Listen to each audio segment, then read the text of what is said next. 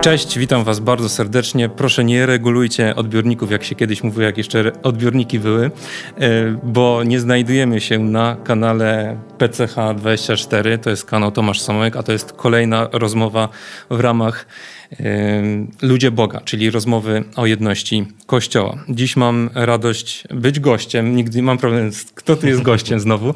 Natomiast no, ustalmy, że po prostu dzisiaj rozmawiam z Krystianem Kratiukiem, redaktorem naczelnym właśnie PCH24 i e, prowadzącym program Ja Katolik. Witam cię.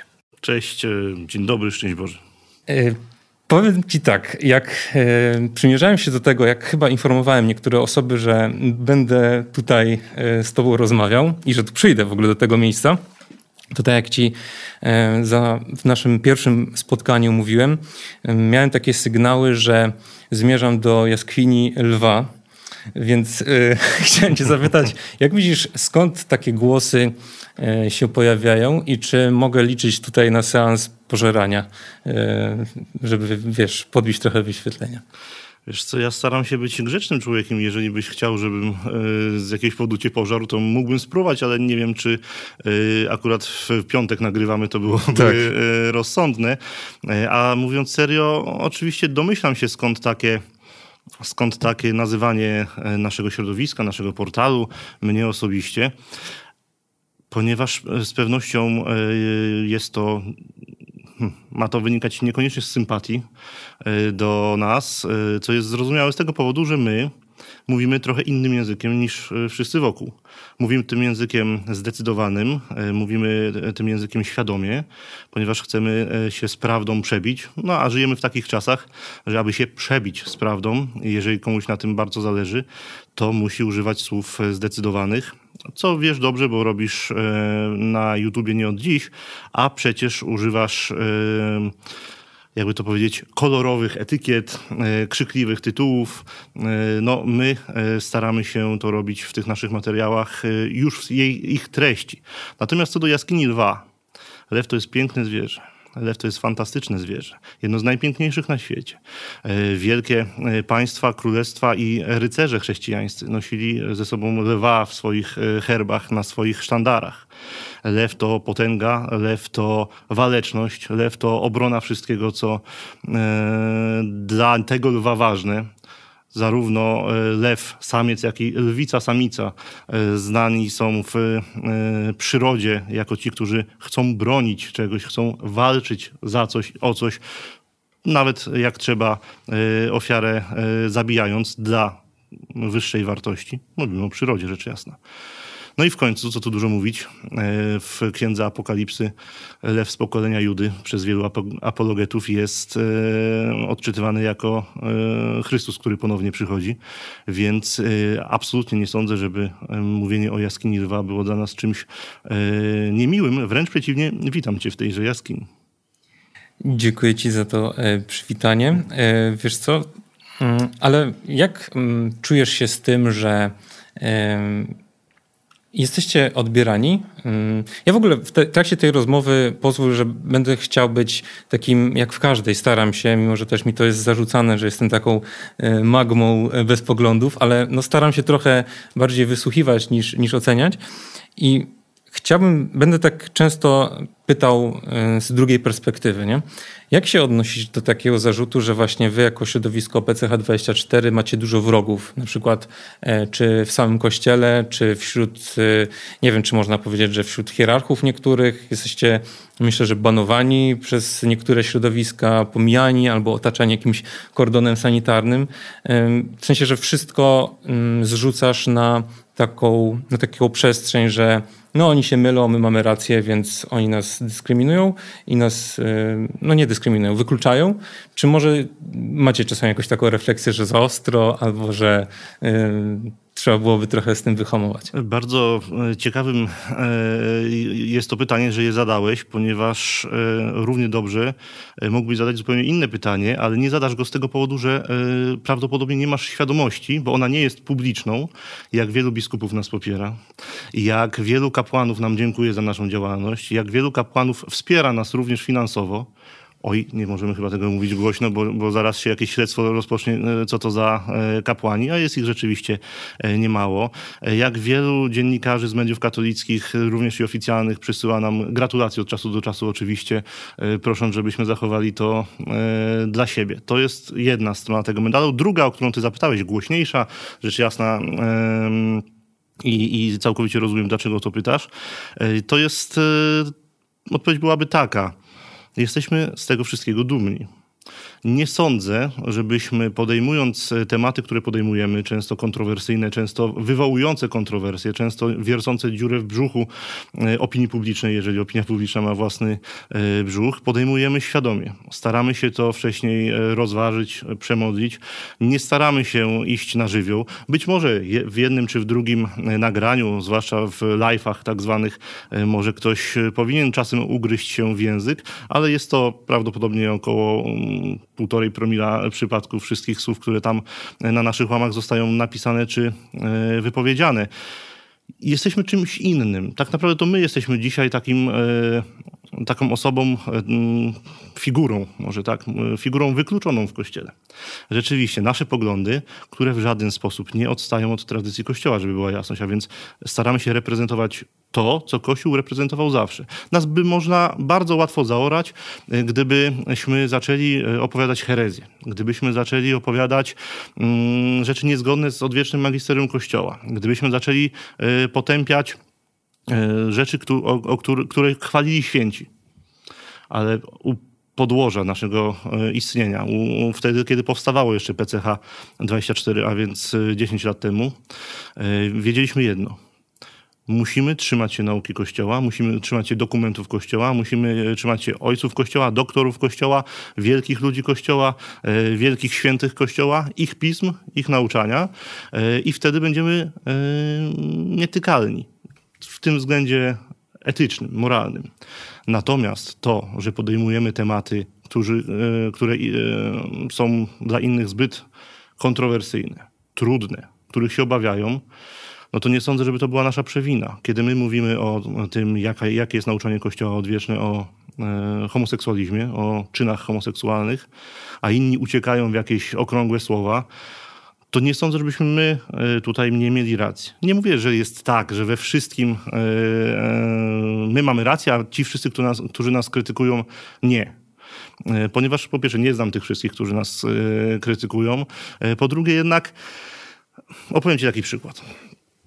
Portal PCH24.pl e, był jednym z organizatorów akcji Stop Komunii Świętej na rękę. O tej akcji z e, Wrócimy panią, tak, z panią Weroniką rozmawiałeś w pierwszym odcinku cyklu.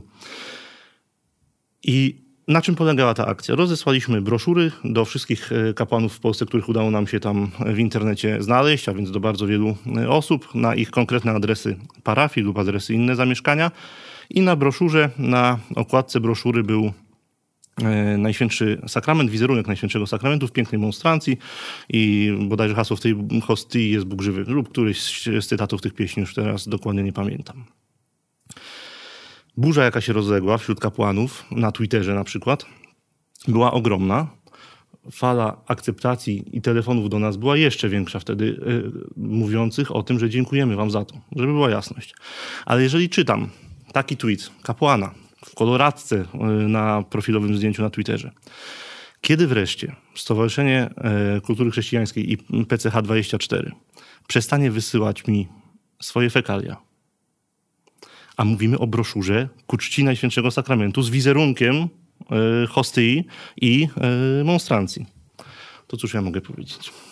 E, więc nierzadko e, zachęcam do zajrzenia w e, tamte serca, a odczuwam, jeżeli już musimy o odczuciach mówić, to wszystko jako honor.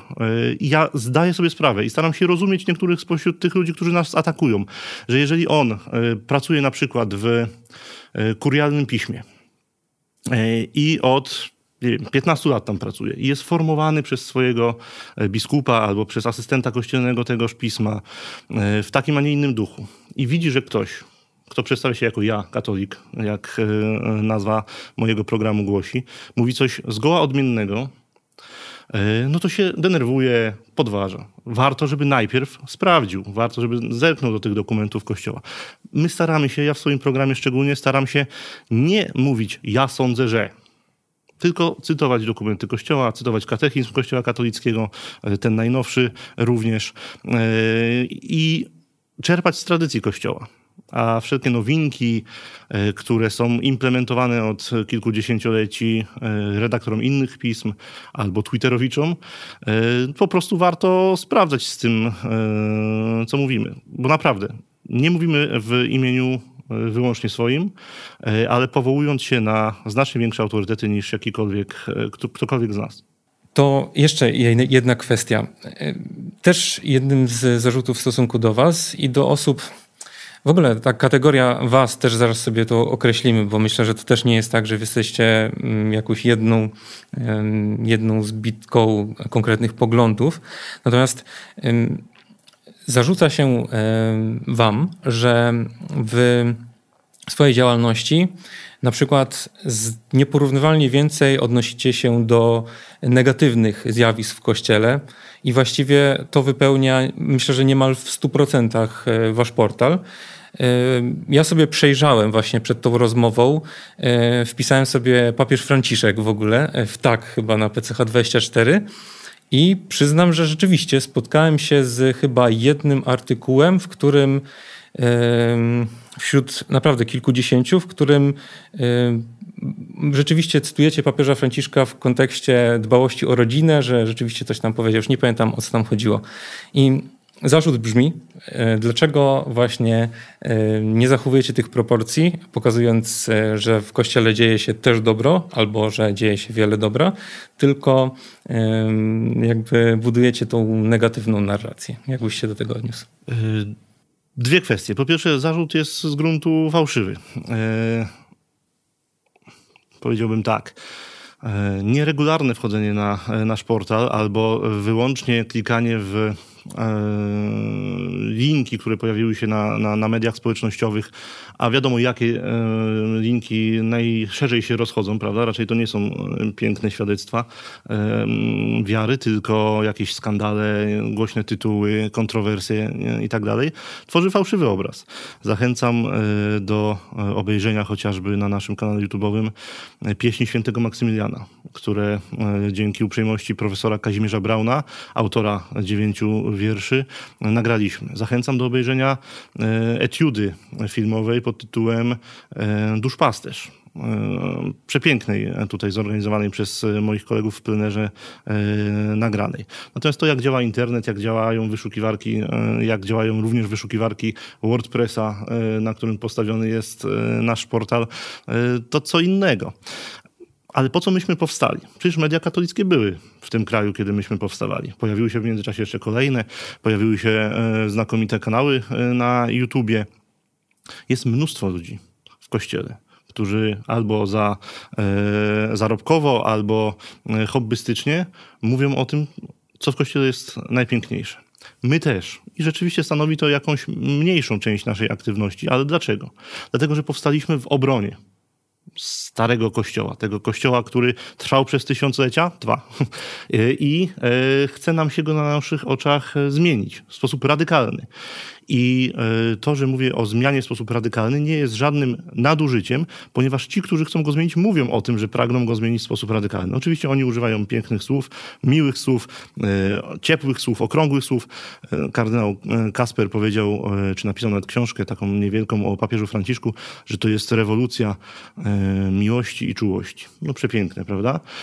Tylko z naszego punktu widzenia wygląda to trochę inaczej, zwłaszcza z punktu widzenia tych, którym jakoś bliska sercu jest msza święta trydencka. W ostatnich miesiącach widać dokładnie, jak ta miłość e, i czułość wyglądała.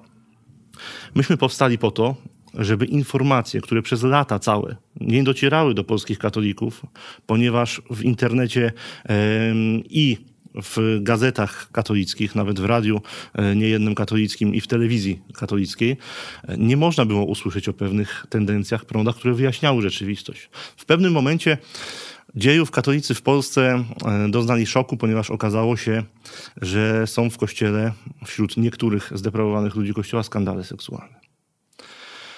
Naprawdę, na Zachodzie sprawa ta żyła od dawna, sprawą tą się zajmowano, a u nas w Polsce udawano przez całe lata, że tego nie ma, że to nie istnieje.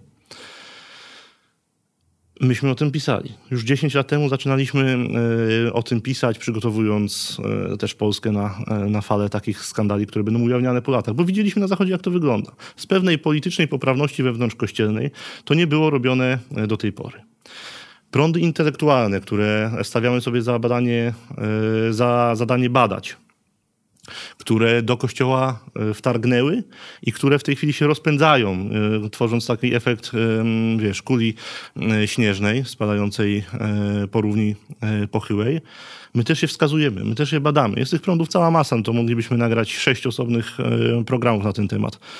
Mm, jesteśmy po to. I wyobrażam sobie człowieka po drugiej stronie który wchodzi na nasz portal i widzi. Tylko co widzi o papieżu Franciszku na naszym portalu? Czy widzi tam nieprawdę? Czy widzi tam informację pod tytułem Papież Franciszek zakazał mszy świętej trydenckiej? Albo papież Franciszek powiedział, że katolicy nie muszą się rozmawiać jak króliki.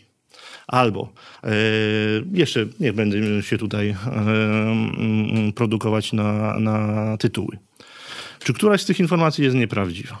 No można byłoby się zastanowić, czy informacja, że papież Franciszek zakazał mszy świętej jest prawdziwa. No okay. nie jest do końca prawdziwe. To powiedziałem tu w, w, telegraficznym skrócie, ale na naszym portalu, z tego co wiem, jest o radykalnym ograniczeniu. Ja też taki, takiego zwrotu używam, najmocniej przepraszam, e, w swoim e, programie o radykalnym ograniczeniu. Ale zamysł jest w dołączonym do, do Custodes liście taki, żeby e, tej mszy nie było, żeby była pełna jedność w e, Novus Ordo Mise. To jest implicyte napisane w liście do biskupów towarzyszącym tej, e, temu motru proprio. No ale to pewnie inny No właśnie. Temat. Właśnie, chciałbym troszkę uporządkować, jeśli możesz, tą dyskusję, bo rzeczywiście podniosłeś już parę takich rzeczy, które zgaduję, że poruszysz w wątku gdzieś tam później, to znaczy jak zapytam cię o zarzuty w stosunku do, do kościoła, w ogóle do jakichś takich tendencji, które są w kościele, e, ale chciałbym krok wstecz. To znaczy, e, bo dużo też padło słów na temat tradycji mhm. i mm, no właśnie, prosiłbym cię, bo myślę, że z tego też wynika sporo e, niedopowiedzeń, o zakreślenie jakiegoś takiego pejzażu, jak wygląda właśnie nurt, nurty e, tradycyjne, tradycjonalistyczne w kościele, jakieś konserwatywne. I po pierwsze, i po drugie, e, czy ty należysz do któregoś z nurtów, czy jesteś tradycjonalistą, jak byś siebie tam umiejscowił. E, po prostu chciałbym, żebyś to przedstawił naszym widzom, bo myślę, że sporo nieporozumień wynika z tego, dzisiaj także, w kontekście też właśnie tego motu proprio, z tego, że wrzuca się tradycjonalistów do jakiegoś jednego ruchu. Jedni wrzucają ich do sedewakantystów, czyli że o dobra, to są wszyscy, którzy nie uznają papieża Franciszka i tron jest pusty, a jeszcze inni, e, też się słyszałem, spotkałem z takimi e, tezami, mm, pewnie ty też, że tradycjonaliści to są ci, którzy na stadionie narodowym e, robili tę mszę uzdrowienie. Więc jest bardzo duże pomieszanie. Ja i... nawet słyszę, ale to od mediów lewicowych, nie mających pojęcia o kościele, że ojciec Tadeusz Rydzyk to tradycjonalista. No właśnie, tak, że na przykład w ogóle nie wiem, czy jest taki kościół, ale jakiś taki kościół pisowski, powiedzmy, e, radiomaryjny, że to jest właśnie, to są tradycyjni katolicy. Więc jakbym cię mógł prosić o oczywiście w miarę e, zwięzłą, na ile, ile to się da, jakby zakreślenie tego pejzażu. Y, mam problemy ze zwięzłością zawsze. Proszę, także mamy. E, ale jest, y, YouTube jest szeroki, tak. więc może, może to pojmie. E, zależy, kto dzieli. Kto klasyfikuje? Jeżeli klasyfikuje e, teolog z Newsweeka, Jarosław Makowski, to on klasyfikuje wszystkich, którzy nie są w duchu Franciszka jako tradycjonalistów. Czyli arcybiskup Gondecki, kiedy mówi o tym, że nie można e, rozwodnikom żyjącym w nowych związkach udzielać sakramentu e, Eucharystii, jest tradycjonalistą. Tak? Ojciec Ryzyk jest tradycjonalistą, bo na przykład wspiera rządy prawicy. Tak? To mówimy o podziale ludzi, którzy w kościele, mam wrażenie, wewnątrz jego nie żyją. E, potem mamy do czynienia z e, podziałami, o których piszą e, ludzie z tak zwanej lewicy katolickiej, katolewicy, czy, czy, czy jak to powiedzieć, bo to jest jednak coś innego jeszcze w moim subiektywnym mniemaniu niż tak zwany Kościół otwarty. To jest to, jest ta, e, e, to są ci stroiciele fortepianów w kościele, Kościoła Otwartego, ale sami należący do, e, do ruchu prądu intelektualnego, który ma przestawić polski kościół na tory modernizmu, nowoczesności, progresizmu, jakkolwiek by to nazwać. To są środowiska więzi Tygodnika Powszechnego, znaku, mm, od niedawna chyba też przewodnika katolickiego, takie mogę mieć wrażenie, a może do niedawna, bo tam się zmienił redaktor naczelny. Oni klasyfikują tradycjonalistów e, w. E, oni już potrafią to słowo odróżnić. Czyli oni powiedzą o tych, którzy na mszę trydencką chodzą, że to są tradycjonaliści, ale również czasem używają tych, którzy bronią pewnych zasad moralnych jako tradycjonalistów. Najciekawiej jest, jak siebie dzielą sami tradycjonaliści. Ale to za chwilę. Bo jeszcze jest Kościół otwarty, który o tradycjonalistach mówi tak. Tradycjonaliści to terroryści, prosty podział. Myślę, że wiesz, o którym kapłanie e, mówię, kto tego e, użył. Jest taki chyba łódzki jezuita. E, Właśnie nie Ojciec Remigiusz. Aha, tak powiedział? E, tak, on powiedział nawet, e, że jak widzisz e, wpis tradycjonalisty, to, cytuję, banuj od razu banuj od razu. No chodziły takie gify nawet e, z tym. No, e, no cóż, e, tak się to robi.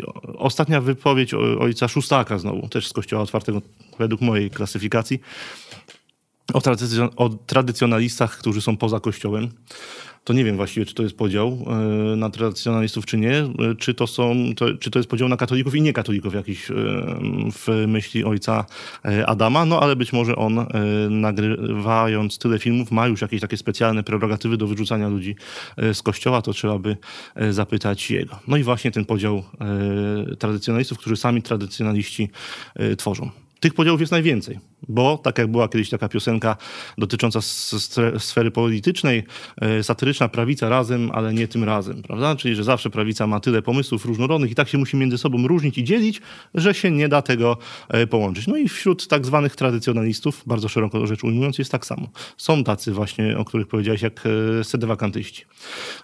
Atakują nas w sposób zorganizowany, nawet bym powiedział, za każdym razem, kiedy użyję w programie słowa papież Franciszek. No bo przecież nie papież, tylko Bergoglio yy, i tak dalej. Yy, są tradycjonaliści z ramienia yy, Bractwa Świętego Piusa X. Bractwa Świętego Piusa X, czyli tego bractwa założonego przez arcybiskupa Lefebra wiele lat temu i przez cały ten czas kapłani tego bractwa mszę świętą trydencką pielęgnowali, zachowali rzeczywiście i o nich się mówi tradycjonaliści tamci nie, nie lubią tych pierwszych, ci drugi tych, tych drugich, żeby była jasność. Potem, y, tak mam wrażenie, że od prawej strony idę do centrum i że to jest w miarę zrozumiałe. Y, potem ci, którzy chodzą do Bractwa Świętego Piusa X, niektórzy spośród nich, żeby była jasność, bo przecież ja też nie znam wszystkim, wszystkich, a niektórych tylko jak się podpisują mogę w ten sposób rozpoznać. Mówią o tych, którzy chodzą nam przez świętą trydencką, E, od czasu Sumorum Pontificum Benedykta XVI, indultowcy. To nie się mówi, że indultowcy, bo wcześniej chodzili na indulty. Indultowiec to jest takie słowo mm, pogardliwe, mam, e, mam wrażenie. Wreszcie jako tradycjonalistów się uważa też tych, e, którzy bronią zasad moralnych, ale już msza święta w rycie trydenckim e, nie jest dla nich taką wartością jak dla tamtych e, poprzednich. Są też tacy, co łączą wszystkie te prądy. Są ludzie, którzy wchodzą na nową mszę wyłącznie, ale nie przyjmą komunii świętej na rękę. Albo nie podobają im się nadużycia liturgiczne do worka tradycjonaliści. Są ludzie, tak jak już powiedziałem, e, jak, nie wiem, arcybiskup Hozer, który stwierdzi, e, że aborcja powinna być zakazana, a in vitro nie może być finansowane z budżetu państwa, ponieważ jest to z punktu widzenia katolickiego e, niemoralne i tradycjonalista. No nie wiem, czy jakikolwiek tradycjonalista z innej grupy arcybiskupa Hozera by nazwał tradycjonalistą, ponieważ arcybiskup Hozer na przykład uznaje e, i zrobił, miał wielki wkład w tym, żeby Watykan uznał część objawień z Medjugorje, e, które to znowu w środowiskach tradycjonalistycznych jest niezbyt poważane, mówiąc e, delikatnie. A poza tym całe życie odprawia tylko nową mszę. No, to są naprawdę mhm. bardzo...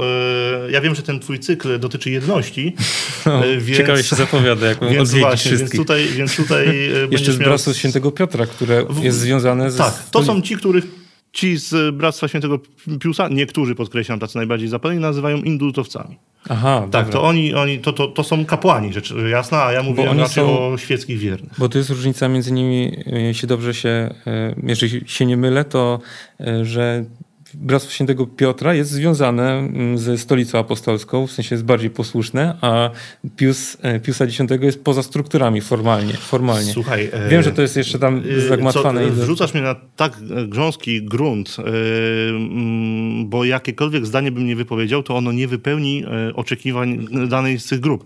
Nie możemy powiedzieć o Bractwie Świętego Piusa X, że jest poza strukturami, skoro papież Franciszek umożliwił tym kapłanom spowiadanie katolików, tak? E, Oni są katolikami, e, kapłani bractwa wyświęceni przez e, biskupów. Mówi się o nieregularnym statusie, czy nieuregulowanym statusie, ale nie można powiedzieć poza oficjalnymi strukturami, gdyż już teraz, jak będziesz oglądał tę minutę naszego programu, zobaczysz na swoim kanale e, 10 wyjaśnień tego i każdy będzie, tak, i każdy będzie miał inne. No rzeczywiście Bractwo Świętego Piotra to są e, ci kapłani, którzy za zgodą biskupa miejsca odprawiają i, i, i posługują na terenie danej diecezji, a e, Bractwa Świętego Piusa X e, jakby o tę zgodę nie występują, mówiąc. I oni przyjęli ze smutkiem, ale z, za, z, zaakceptowali to motu proprio Franciszka. To najnowsze, prawda?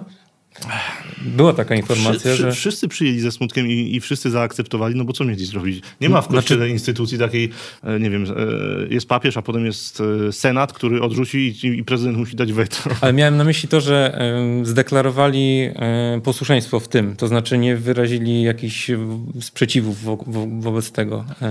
Część tak, zwłaszcza tam przełożeni tych zakonów, część kapłanów ma na ten temat własne zdanie, a już nie mówiąc o wiernych, bo tu cały czas pamiętaj, że się poruszamy e, w dwóch kategoriach jakby. E, Jedna to są kapłani, których obowiązują trochę inne zasady i też trochę inna swoboda wypowiedzi, e, a inna to są wierni, którzy zupełnie są podzieleni też w każdej z tych podgrup. Naprawdę opisać to, to jest zadanie socjologiczne na doktorat. Kto wie, może ktoś z Państwa się podejmie tego, bo ja bym to chętnie przeczytał. Dobrze, w ogóle bardzo dużo nam e, zajęło podzielenie tego wszystkiego, ale wdzięczny jestem Ci za to, bo to też pokazuje, jakim w sumie dla mnie wyzwaniem będzie ten cykl. Podkreślam jednocześnie w ogóle, bo też to jest mi zarzucane, że, e, że ja roszczę sobie jakiś taki, mm, nie wiem, prawo albo umiejętność do tego, że ja oto na tym kanale wszystkich pojednam i złączę w jednym ciele Chrystusa. Absolutnie nie, to tylko Pan Bóg może zrobić. E, Ale rzeczywiście mam taką ambicję, żeby wszystkich wysłuchać i dać Wam w ogóle tą szansę, żebyście wysłuchali. To przede wszystkim właściwie. Jak, jako, jako widz y, jestem z tego cyklu, y, z tego pomysłu twojego na ten cykl bardzo y, no, ukontentowany, tak bym powiedział. Czekam na te odcinki, ponieważ chętnie no, lubię wysłuchiwać tych różnych stanowisk w kościele. Na niektóre zgrzytam zębami, na jeszcze inne mam ochotę tam przyjechać do tego studia nagraniowego, w którym akurat jesteś, ale z odtworzenia to puszczasz, więc już bym nie zdążył, ich, żeby tam zainterweniować.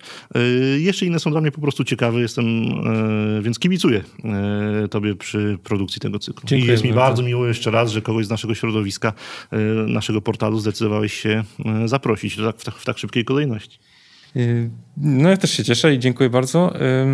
Natomiast dobrze, to mm, przejdźmy do tego, jak ty się odnajdujesz, bo chciałem y, personalnie o tobie coś się dowiedzieć i widzowie na pewno by chcieli się dowiedzieć, jak się ty odnajdujesz w tym pejzażu, jakbyś sobie określił swoją duchowość, swoje związanie z tradycją. Właśnie jesteś tradycjonalistą, czy nie? Wiesz co, ja nie lubię takich określeń, bo jest jedno piękne słowo, które, e, którym lubię się określać i ono jest w tytule mojego programu. E, Ja, e, katolik nazywa się ten program i uważam się za katolika. Uczęszczam na mszę świętą trydencką kilkanaście razy w roku. Z rodziną chodzę na, najczęściej na nową mszę. Z, też z różnych geograficzno-prywatnych e, przyczyn. E, Też nie w każdym mieście, e, powiedzmy, jest to udogodni, tak udogodnione, żeby na taką mszę dotrzeć. No ale tak jak mówię, minimum kilkanaście razy w roku w takiej mszy uczestniczę, czy też jak się może powinno mówić, wysłuchują takiej, takiej mszy. Jaka jest moja duchowość, jak pytasz, oprócz tego określenia? Napisałem niedawno taki tekst, w Polonii Chrystiana. Serdecznie Państwa zachęcam do zamawiania. Wybacz, że tak. Proszę, to jest, to jest ta przestrzeń twoja. Reklamę stosuję. Jest taki klub przyjaciół PCH24, warto tam zajrzeć i otrzymać Polonię. Pod tytułem ten tekst Ambit Króla. To oczywiście miało nawiązywać do, do znanego serialu. Tam opublikowałem swoje wspomnienie z dzieciństwa, kiedy byłem chłopcem może kilkunastoletnim, ale w tej raczej dwunasto niż, niż szesnastoletnim. E, kiedy po raz kolejny odwiedziłem w swoim rodzinnym mieście na e, zachodnim Pomorzu, e, a tam jak wiadomo ziemie odzyskane, więc, więc mnóstwo gotyckich, takich prawdziwych gotyckich, starych, pięknych kościołów. Odwiedziłem kościół, który uważam za najpiękniejszy na świecie, więc kolegiatę, kolegiatę Najświętszej Maryi Panny Królowej Świata w Stargardzie pod wówczas szczecińskim jeszcze. I e, modląc się, już jak, nie, nie, nie, pamiętam o co się może modlić taki e, mały chłopiec, czy z jakiej okazji, e, ale zrobiło na mnie ogromne wrażenie to, że mm, niemieckojęzyczna wycieczka przechodziła ambitem. Ambit dla e, niewtajemniczonych to jest ta część kościoła gotyckiego, która jest za ołtarzem, czyli te przedłużone nawy e, boczne, e, także można w tych kościołach okrążyć ołtarz dookoła. I ta niemieckojęzyczna wycieczka, jak się potem dowiedziałem, katolików, co nie jest takie oczywiste, bo na tamtych ziemię najczęściej protestanckie wycieczki wtedy przyjeżdżały. Historia tutaj w sposób oczywisty opowiada dlaczego. Oni klękali e, i jeden pan e, miał niemal co chwilę potrzebę uklęknięcia, przechodząc wokół tego ambitu. Zastanawiałem się dlaczego. po jakimś czasie już pewnie nie wtedy jako ten dwunastoletni chłopiec, zrozumiałem, że ten pan po prostu wiedział co i kto w kościele jest najważniejszy, e, ponieważ tam było tabernakulum, tam był e, Pan Jezus, tam był ołtarz i zrobiło to na mnie ogromne wrażenie. Do dzisiaj, do dzisiaj zawsze jak odwiedzam rodzinne miasto, to muszę być w tym kościele, żeby tym raz jeszcze się natknąć, raz jeszcze to, to poczuć.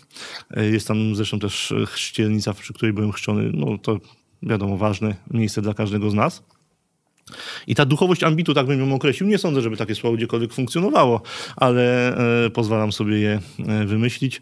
E, ta duchowość ambitu jest dla mnie szczególnie ważna, a więc najświętszy sakrament i jego cześć, i jego godność, i jego zabezpieczenie, i jego miejsce w kościele.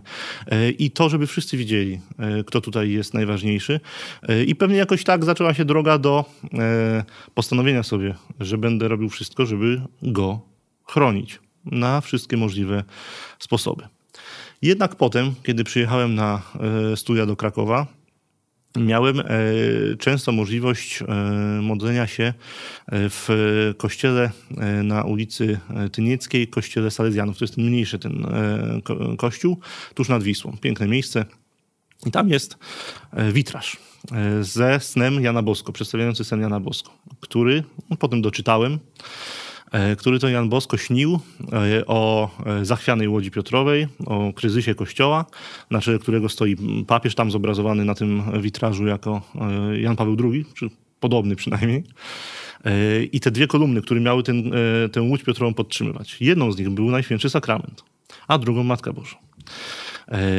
Kiedy e, już przychodziłem do pracy e, w PCH24, już e, wiedziałem, że to są te dwa filary, na których powinienem się opierać, na których powinien opierać się cały Kościół, zwłaszcza wtedy, kiedy jest w kryzysie. No a chyba nikt nie powie dzisiaj, że Kościół nie jest w kryzysie. Swoją drogą, taki dodatek. Mm, kiedy 10 lat temu pisaliśmy o kryzysie Kościoła, tej frazy używając, wszyscy wokół pukali się w czoło mówiąc raczej o jego wiośnie. E, dziś wszyscy używają frazy kryzys kościoła albo kryzys w kościele i są e, wielkimi tegoż kryzysu odkrywcami. I brawo. E, tylko właśnie to po raz kolejny pokazuje, po co my powstaliśmy.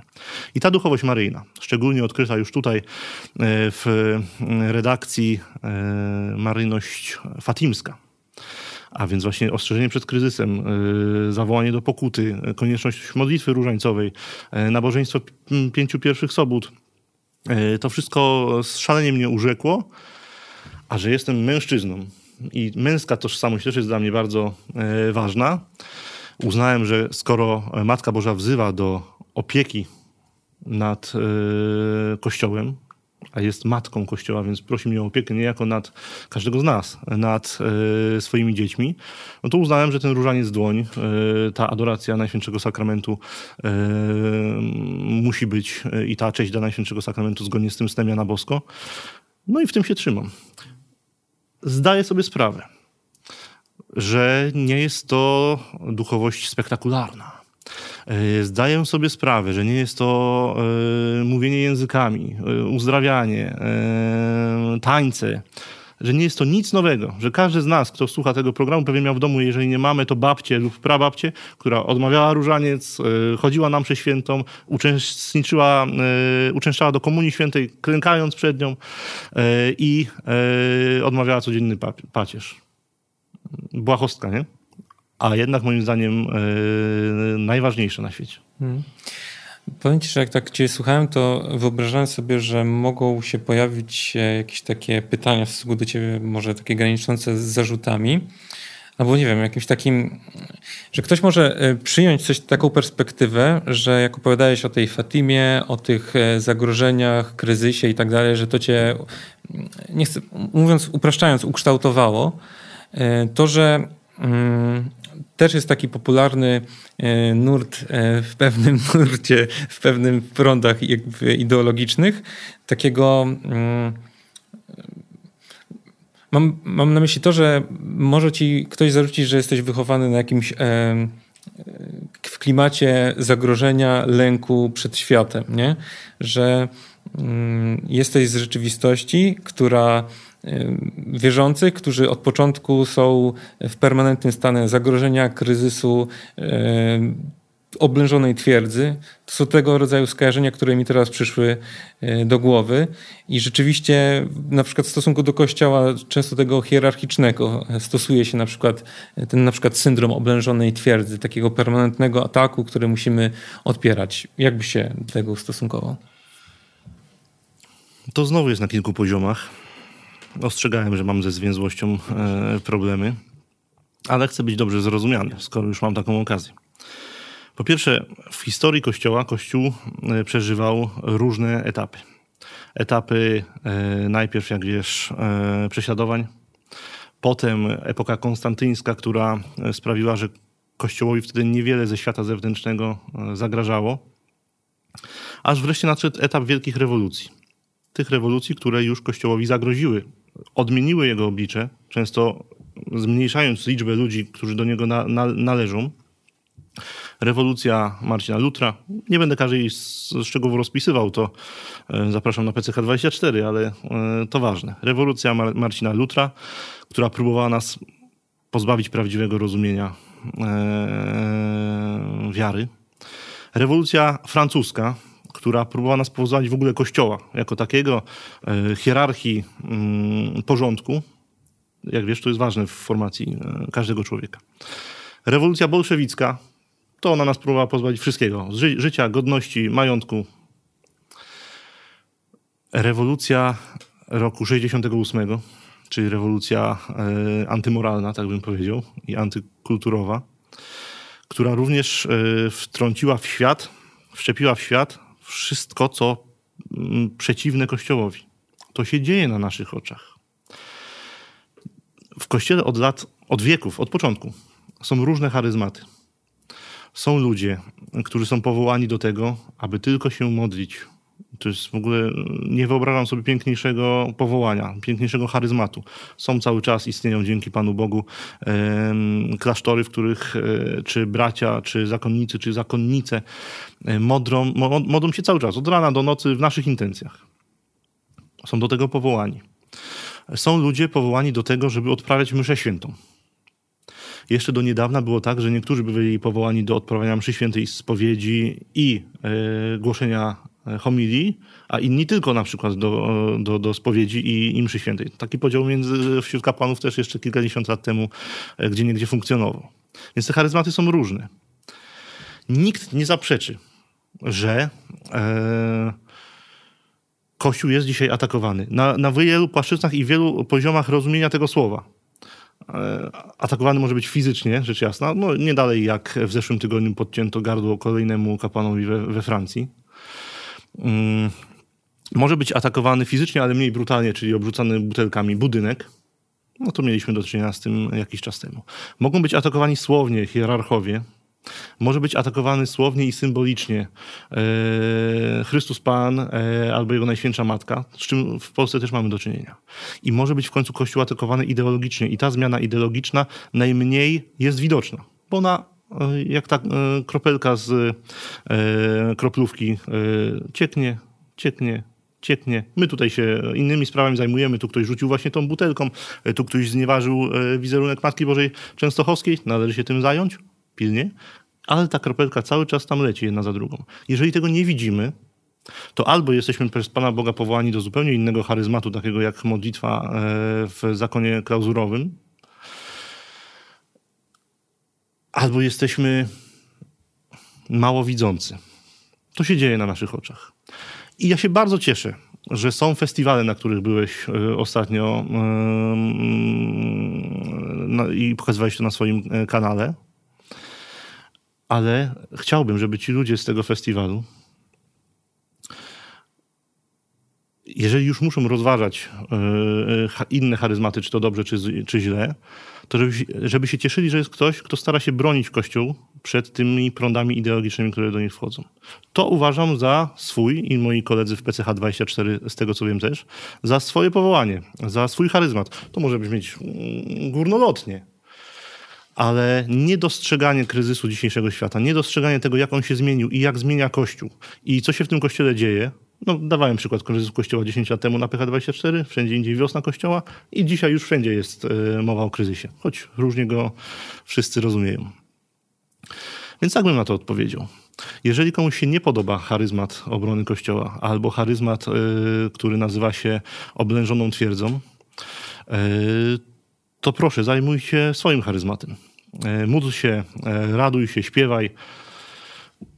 Sama liturgia od śpiewania jest czymś innym. Tutaj możemy podyskutować e, i znowu obiecuję godzinę wywodu na ten temat, ale są inne formy pobożności i inne formy nabożeństw, podczas których można się wyśpiewać. Bardzo pięknie, bardzo to lubię, żeby była jasność. Natomiast naszym charyzmatem jest obrona tego, co znika na naszych oczach. Przepraszam, że podam przykład, ale e, jeden z biskupów, już nie chce mi się nazwiskami rzucać, powiedział wdowie po zmarłym niedawno e, piosenkarzu, e, żeby zrzuciła już w końcu te czarne stroje, ponieważ on, Krzysztof, jest już w niebie. Nie wiem, czy trzy miesiące minęły od pogrzebu. I tu widzę atak na dwie rzeczy. Po pierwsze, na tradycję Kościoła, która mówi o tym, że e, my nie wiemy, czy człowiek jest w niebie, dopóki Kościół go nie beatyfikuje, ani nie wiemy, czy ktoś jest w piekle. W ogóle tego nie będziemy wiedzieć, bo procesów, nie wiem, piekłoizacyjnych nie ma. E, e, całe szczęście. Więc to było, to, to, te słowa stanowiły niezrozumienie całkowite albo odejście od tradycji e, Kościoła, która mówi, że za tego zmarłego należy się przede wszystkim modlić, a nie go kanonizować już podczas mowy, bo miał ładne piosenki, sympatyczne. E, a drugie to był zamach na polską tradycję. To zamach w cudzysłów weźmy. Ponieważ w polskiej tradycji w sposób bardzo piękny kobiety, wdowy od wieków okazują e, żal po stracie najbliższej osoby, której ślubowały przed Bogiem i nie mogą już iść przez życie z tą osobą, e, ubierając się w czerń. To jest błahostka ten przykład, żeby była jasność, ale symbolizuje, tak mi przyszło do głowy, te dwie y, dziedziny, które chcemy, których chcemy bronić. Piękną polską tradycję wynikającą z katolicyzmu, bo my nie, nie, jesteśmy tu od bronienia e, topienia marzanny, czy tam śmigusa, dyngusa, tak? tylko od tych tradycji katolickich, ludowych.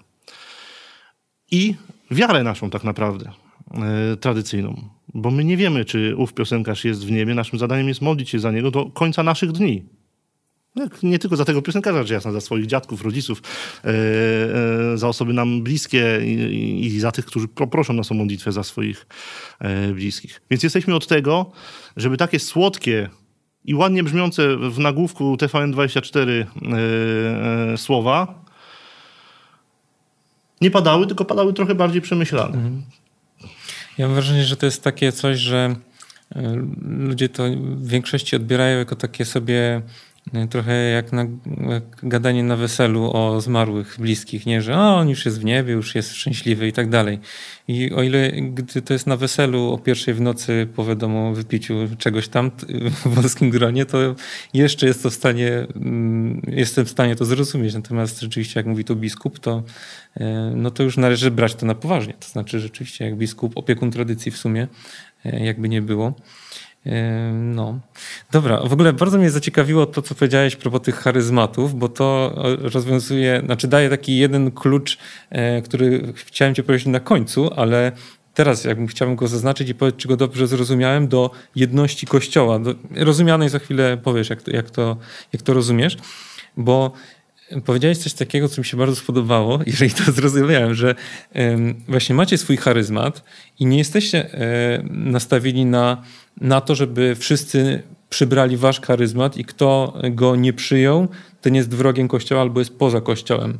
Czyli mm, jakby doceniacie mm, różne podejścia, wrażliwości, natomiast rozumiem też, że w jakichś e, ramach, nie? że, że to nie może być charyzmat na przykład, e, no właśnie, kanonizowania e, no, przez biskupów po śmierci no, piosenkarzy czy tam innych ludzi. Ale dobrze. Przejdźmy sobie do tego, co chyba będzie w ogóle najszerszym, mam wrażenie, mhm. znając was, wasz portal, działem naszej rozmowy, to znaczy twoje wszelkiego rodzaju rozczarowania czy obawy w stosunku do tego, w którą stronę zmierza Kościół, jeśli chodzi o różne postawy i tak dalej. Wiem, że... Czyli jest... o tej jedności, o której przed chwilą powiedziałeś i tych różnych charyzmatach, to na koniec, tak? Pogadamy. Tak, Dobrze, tak. Okay. Pogadamy o tym na koniec.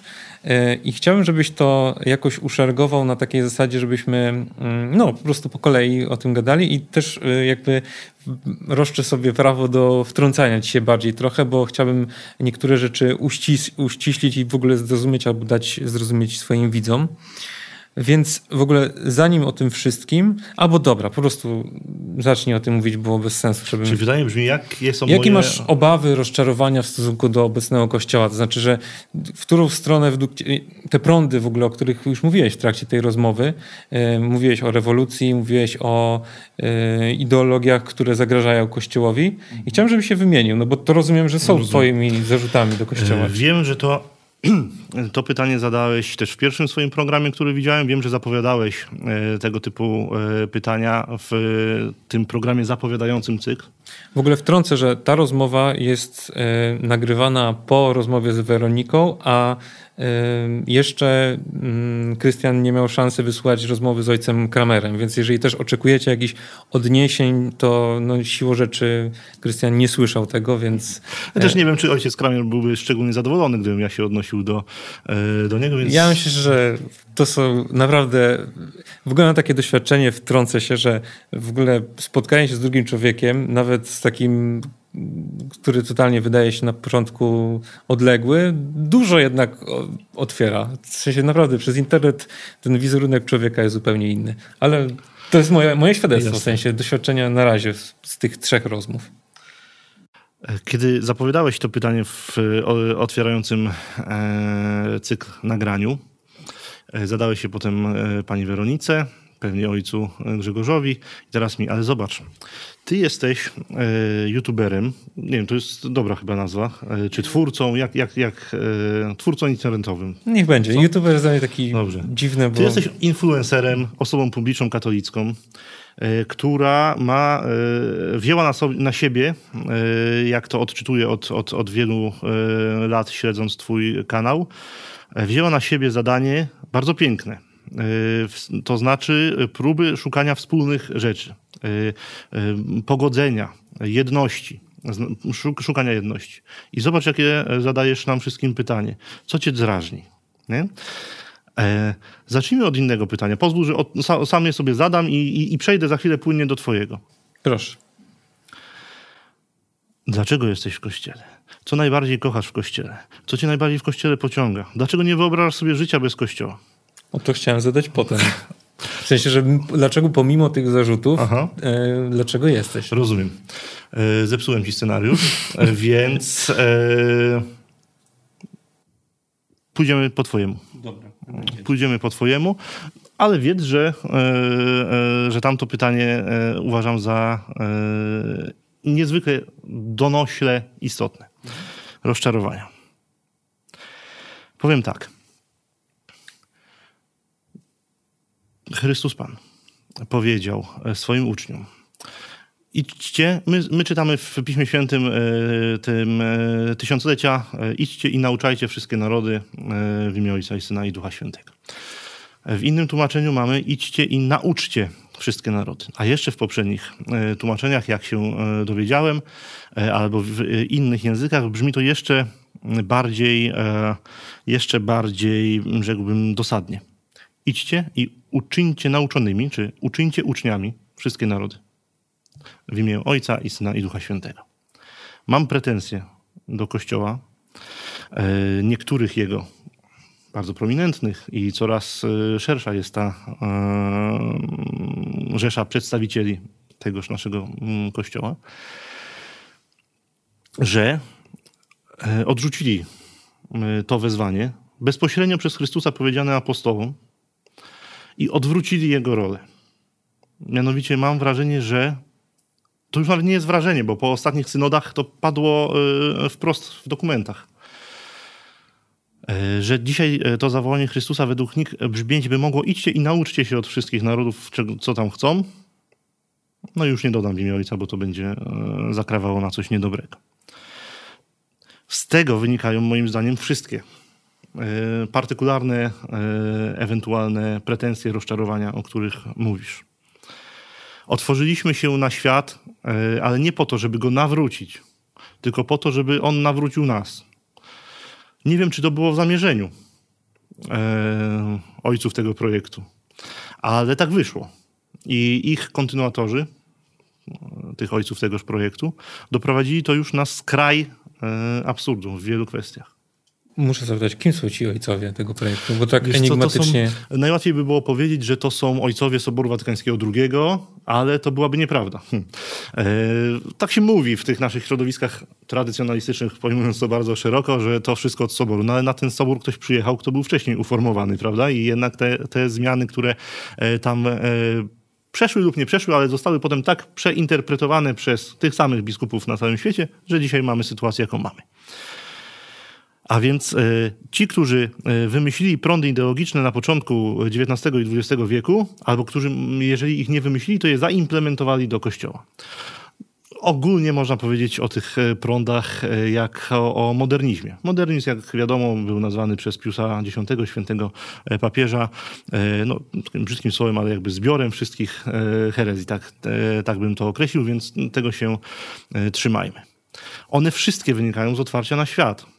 Nie dla, one nie, nie wynikają e, z. Inaczej, ludzie, którzy je głoszą, mogą szczerze kochać Chrystusa. Jestem o tym przekonany.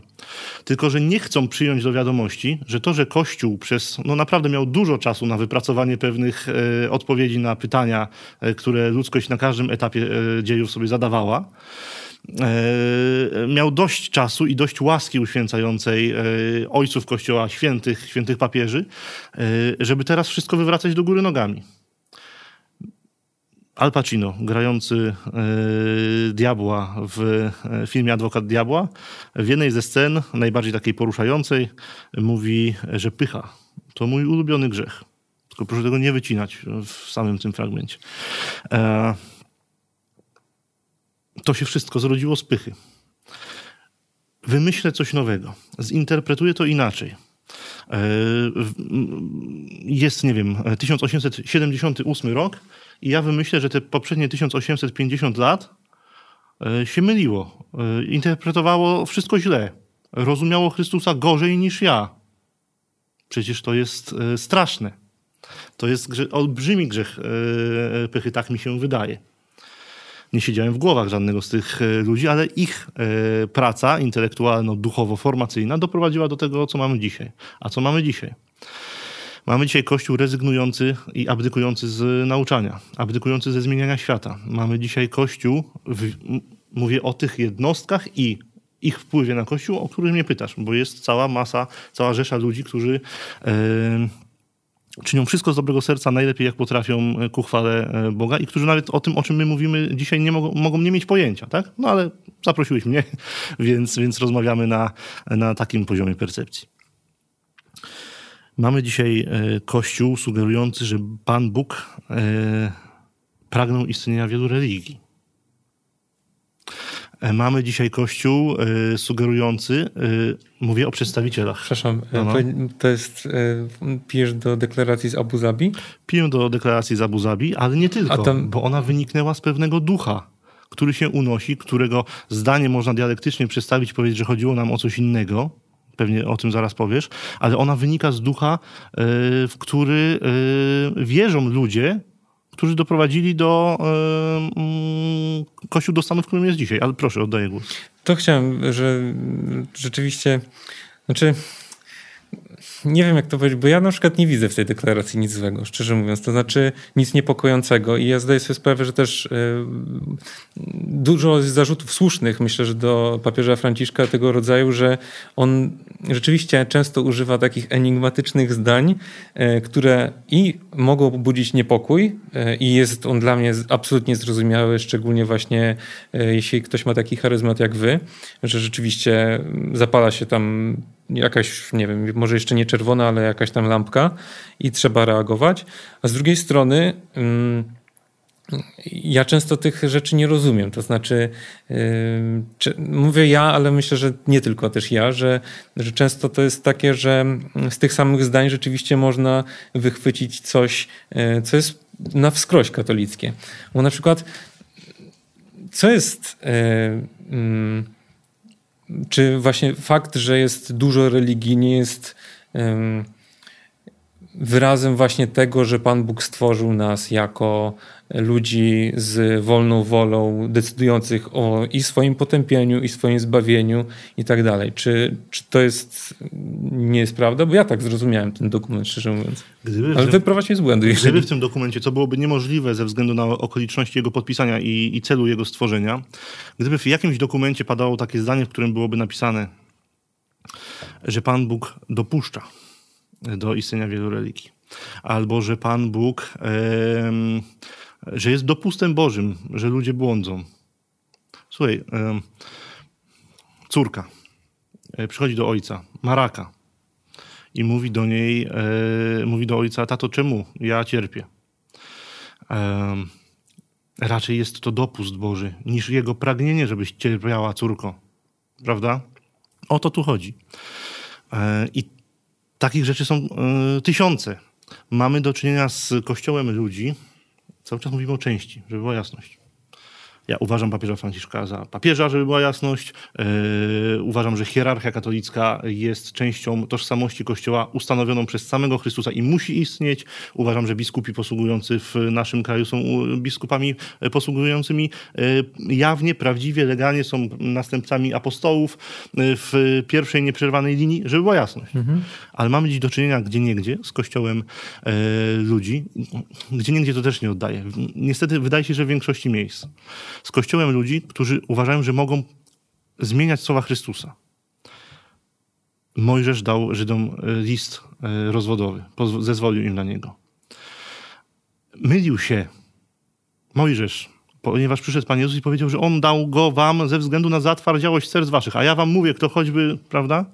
Nie ma rozwodów w Kościele.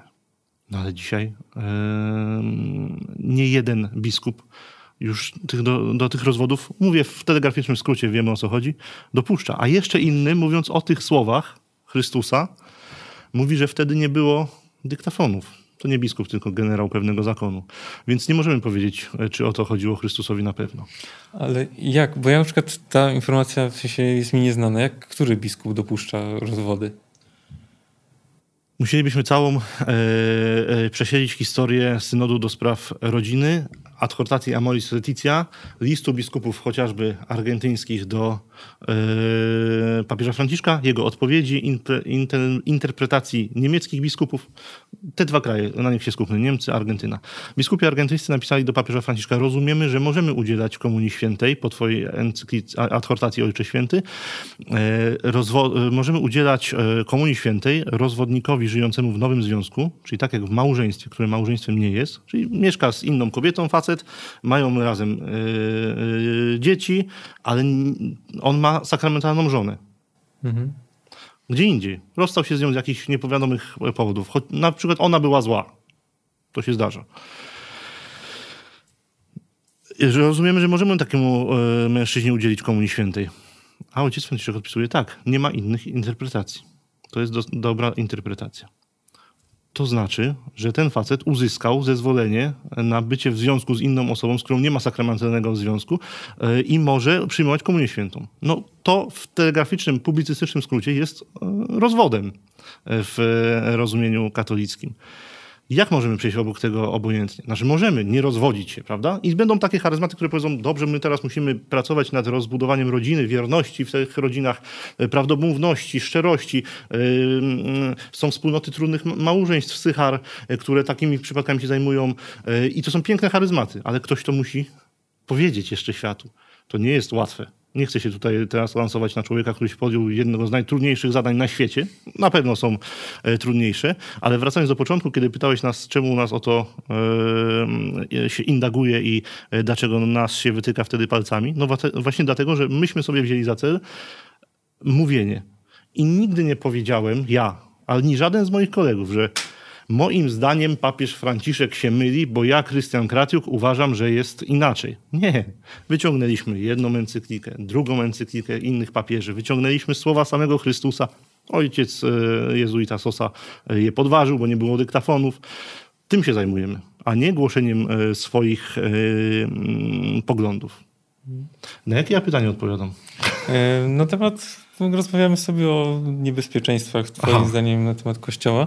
Natomiast w ogóle taki trend, myślę, że mam nadzieję, że się zgodzisz na coś takiego, że ja bym umieścił e, w opisie pod tym filmem e, linki do wszystkich oryginalnych tekstów, na które się powołujemy, czy do mhm. deklaracji, czy do e, encykliki, czy, tych, czy tego listu. Wydaje mi się, że w ogóle to też jest takie coś, żeby każdy przeczytał, o czym, mów, o czym jest mowa w ogóle, nie? Bardzo proszę. Oczywiście Państwo znajdą to sobie w, w jakimkolwiek języku no, na Google, ale służę pomocą w wyszukaniu. O, będę wdzięczny. No dobrze, no to... A, i na przykład odpowiedzi na te listy y, profesjonalnych teologów powołujących się na Pismo Święte, jak na przykład biskupa y, Schneidera y, posługującego w Kazachstanie. Pewnie nie przypadkowo tam, bo to piękny kraj.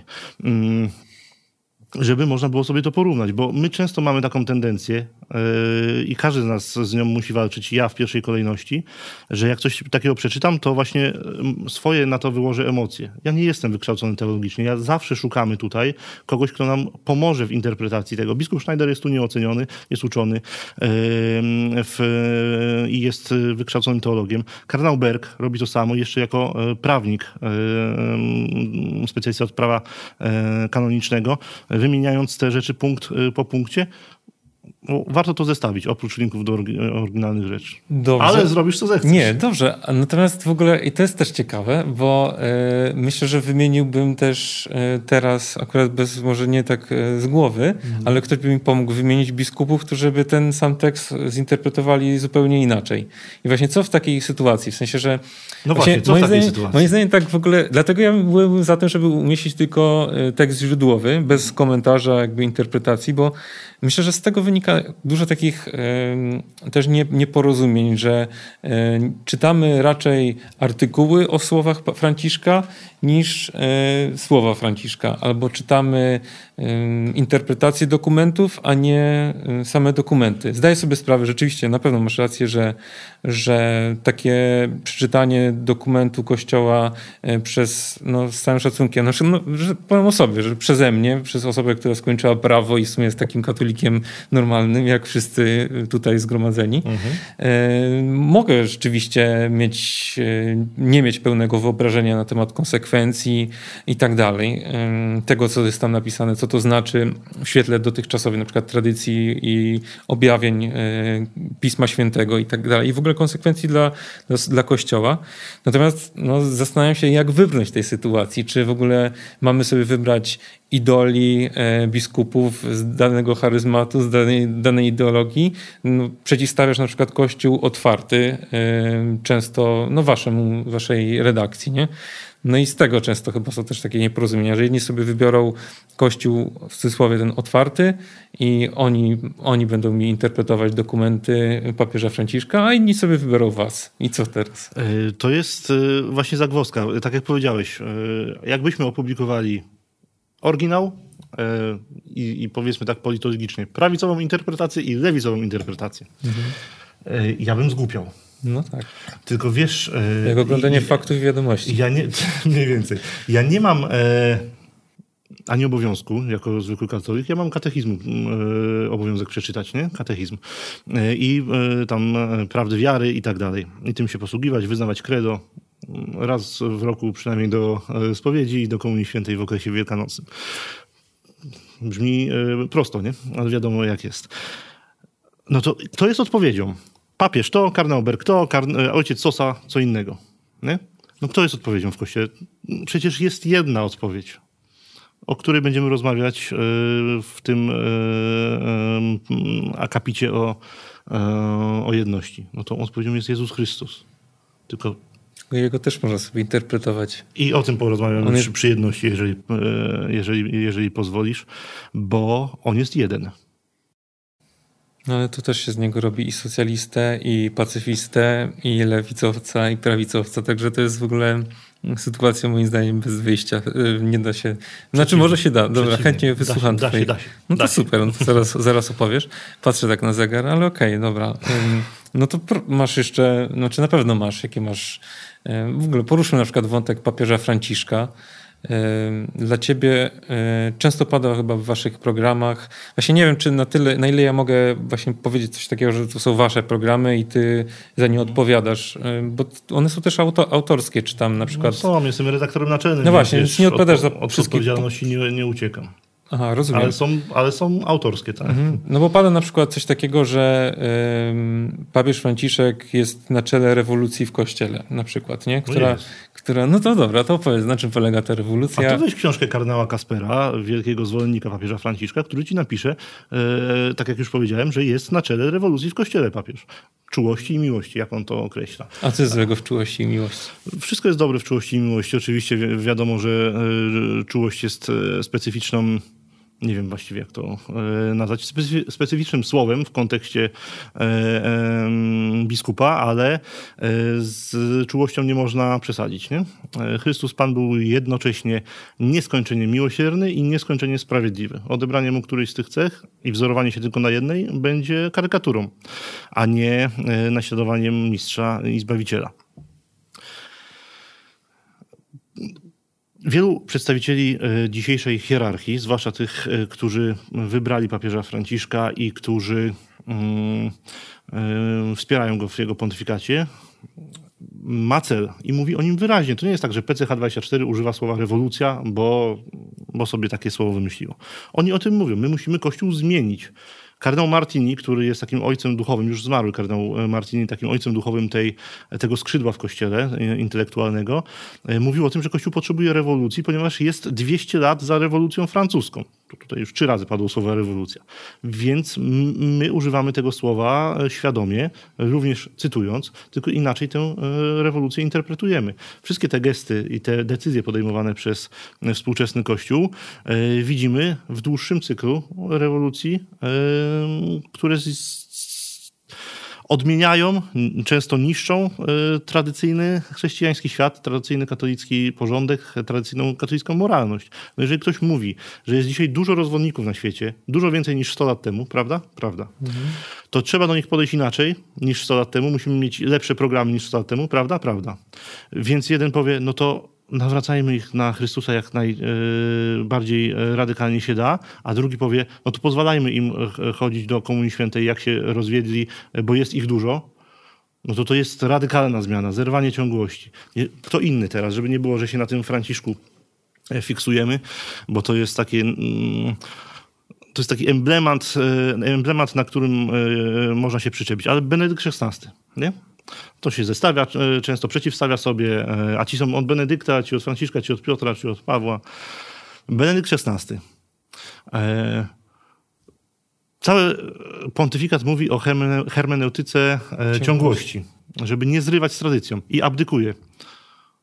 Zrywając całkowicie z tradycją papiestwa i ustanawiając nowy paradygmat papiestwa, który prawdopodobnie papież Franciszek teraz e, usystematyzuje w kolejnej konstytucji, co już zapowiada Watykan. To jest zrobienie rewolucji przez całe wieki papieże nie, nie abdykowali, a jak już jeden zrezygnował, to się e, zaszył. Na świecie nie kazał do siebie mówić ojcze Benedykcie, tylko tak jak się nazywał przed, mówimy o Celestynie V, e, i wrócił do swojego klasztoru, bo był mnichem i tak dalej.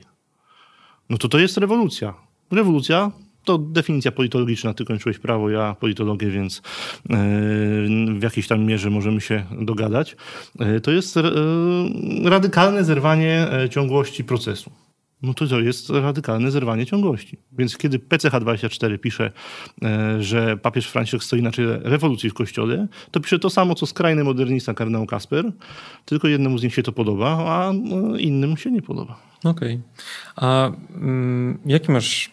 Bo też chyba jest prawdą, że Kościół się mm, nie jest tym samym kościołem pod wieloma względami e, od początku jego istnienia. Mhm. Rzeczywiście zmienia się no, bardzo dużo rzeczy. Od y, y, takich rzeczy jak y, udzielanie komunii świętej, czy jest powszechna, czy jest indywidualna, czy jest właśnie na rękę, czy jest w dwóch możliwościach, przez w ogóle właśnie liturgię i tak dalej. Więc jak rozgraniczasz te rzeczy, które mogą się zmieniać, które nie mogą się zmieniać. To znaczy, może nie, że jak rozgraniczasz, ale jak Kościół rozgranicza, to będzie ciekawsze.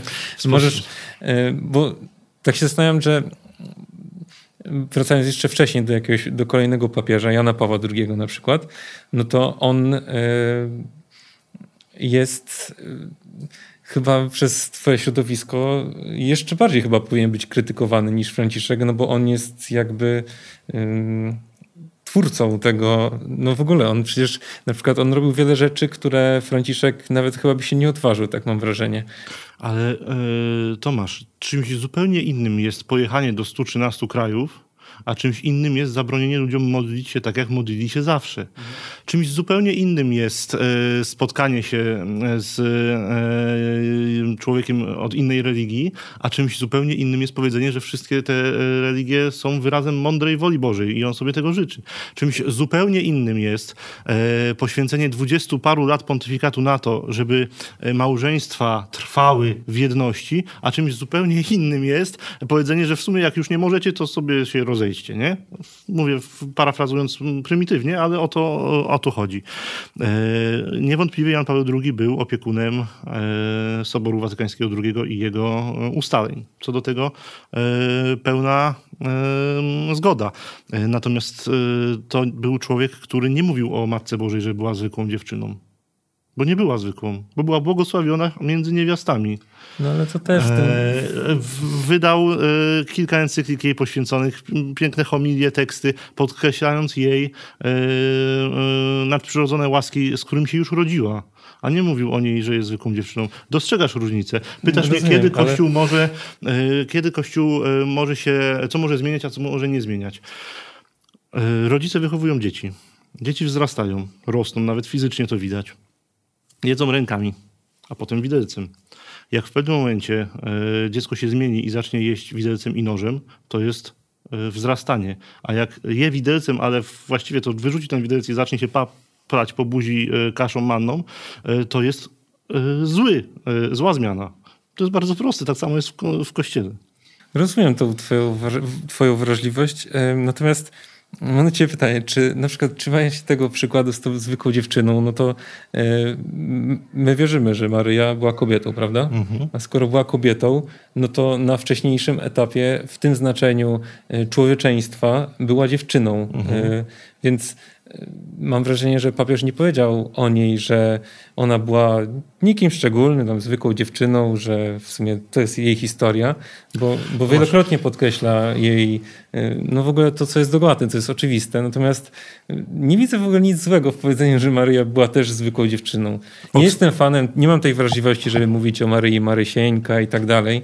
Y, też jakoś tak w uszy mnie tokuje, natomiast nie, nie rozumiem tak oburzenia na to, szczerze mówiąc. Ja nie e, wyraziłem oburzenia, tylko powiedziałem, że jest czymś innym niż e, papieża Jana Pawła II e, maryjność i jego wielkie oddanie Matce Bożej i inny język stosowany. Językiem, wiesz doskonale, pracujesz językiem, więc wiesz doskonale Jasne. jak się buduje, jak się buduje na jego, na nim emocje, jak się buduje na nim formacje, jak się nim buduje tożsamość człowieka.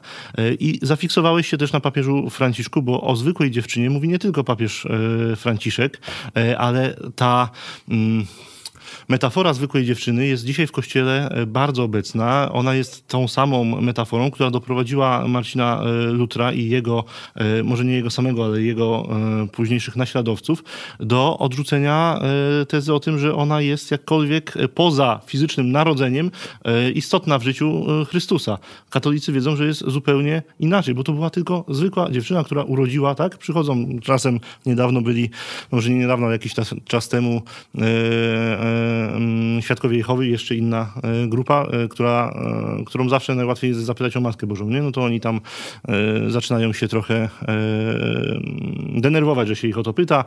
Łatwo się nawiązuje wtedy dialog i, i jakoś odpuszczają to nawracanie swoje. Żałuję, że nie mam w takich chwilach w sobie gorliwości świętego Maksymiliana, żeby mi za nimi powiedz i, i, i im wytłumaczyć, mhm. jak jest po katolicku. Ale E, od takich słów się zaczyna.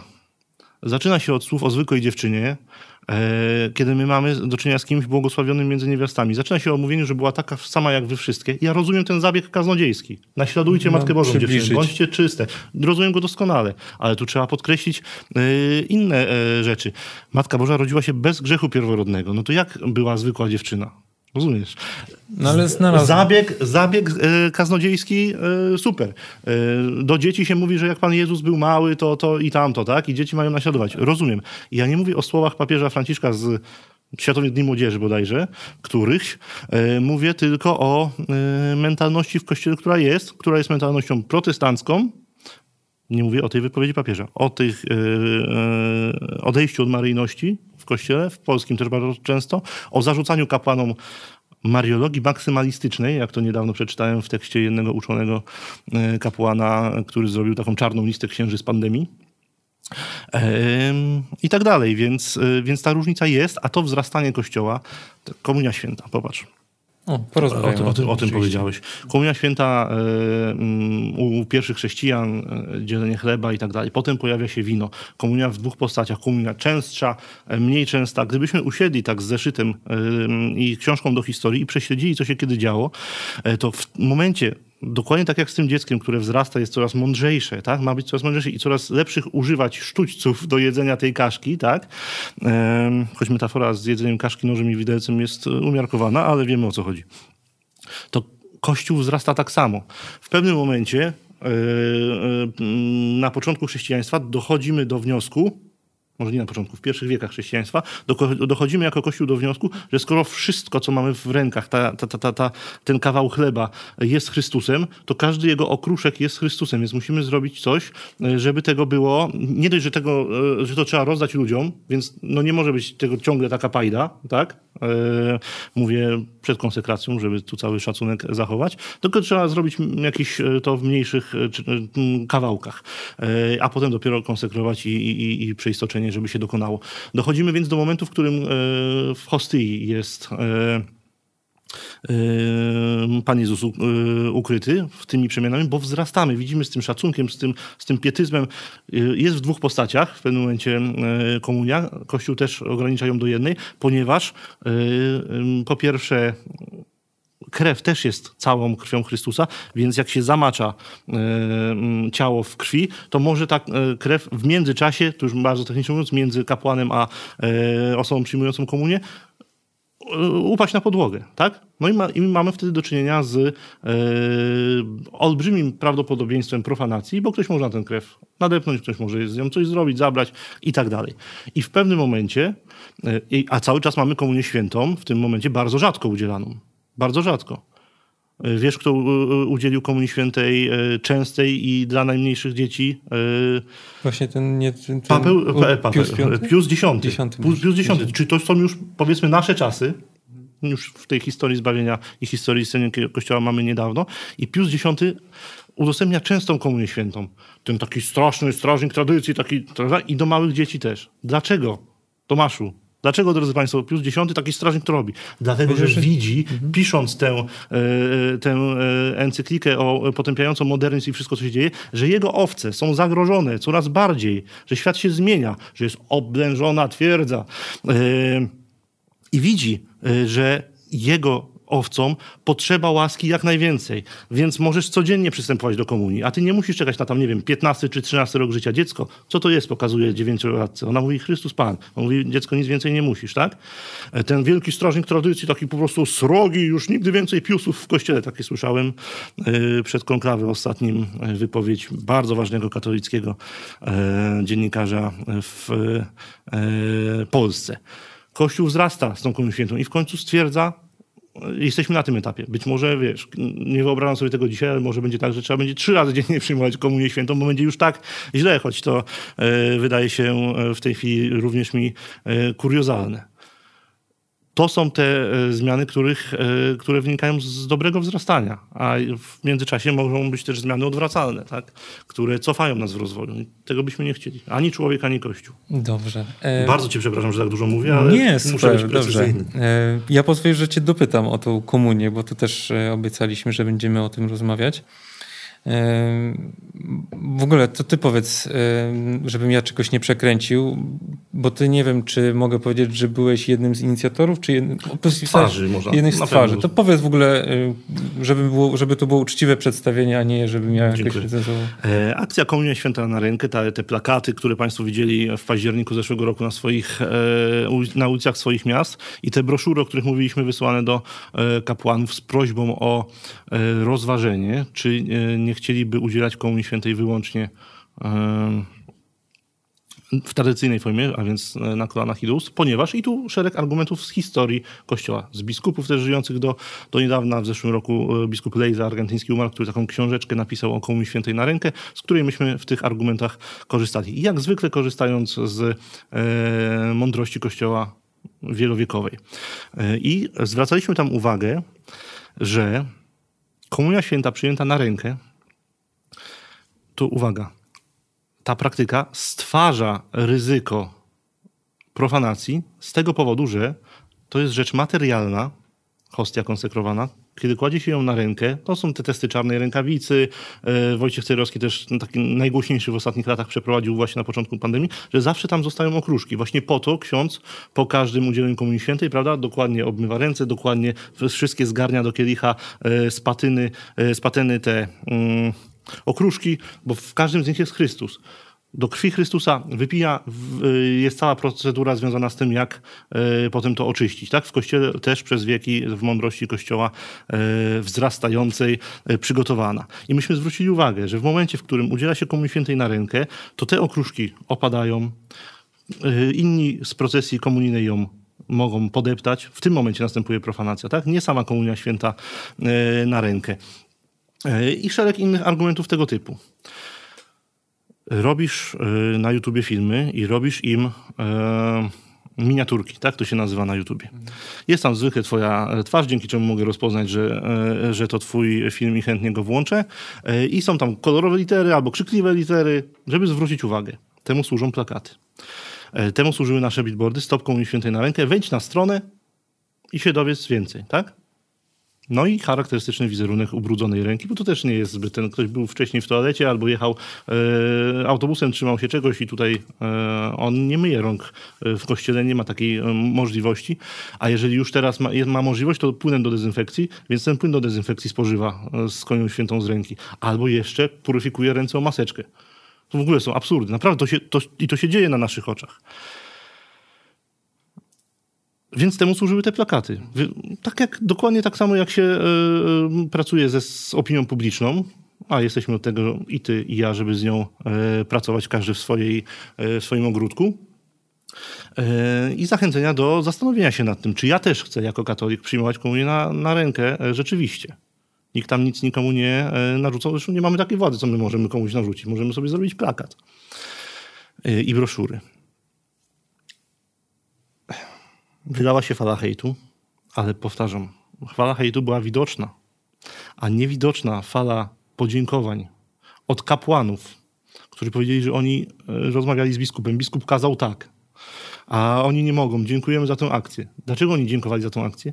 Bo 48 godzin po tym, jak w okolicach e, siedziby konferencji Episkopatu Polski pojawił się ten plakat, e, jeden z biskupów, 48 godzin, wystosował pismo potępiające tego typu akcje, nie mówiąc wprost, że o to chodzi, i podkreślające, to było okolice 3 października, potępiające wszystkich tych, którzy odmawiają Komunii Świętej do ust. E, mówił o tym, że każdy wierny ma prawo przyjąć i żaden kapłan nie może mu tego odmówić. Komunię Świętą na kolanach i do ust. Wiesz, ile my e, niezłamanych sumień pomogliśmy uratować? Że ten człowiek chce przystąpić do Komunii Świętej w dobie zagrożenia pandemią. On się boi tak jak każdy, e, albo większość mhm. Tej pandemii. Chrystus jest dla niego nadzieją. On chce tego Chrystusa przyjąć, co nakazuje mu Kościół od jego chrztu świętego, czy od pierwszej Komunii Świętej, ale nie wyobraża sobie, że przyjmie ją na ręce. Z różnych powodów. Mhm. A kapłani odmawiali. Odmawiali gremialnie. Mieliśmy dziesiątki, setki yy, świadectw. Ludzi, którzy nas dzwonili, że nie mogą przyjąć komunii, bo kapłani się boją.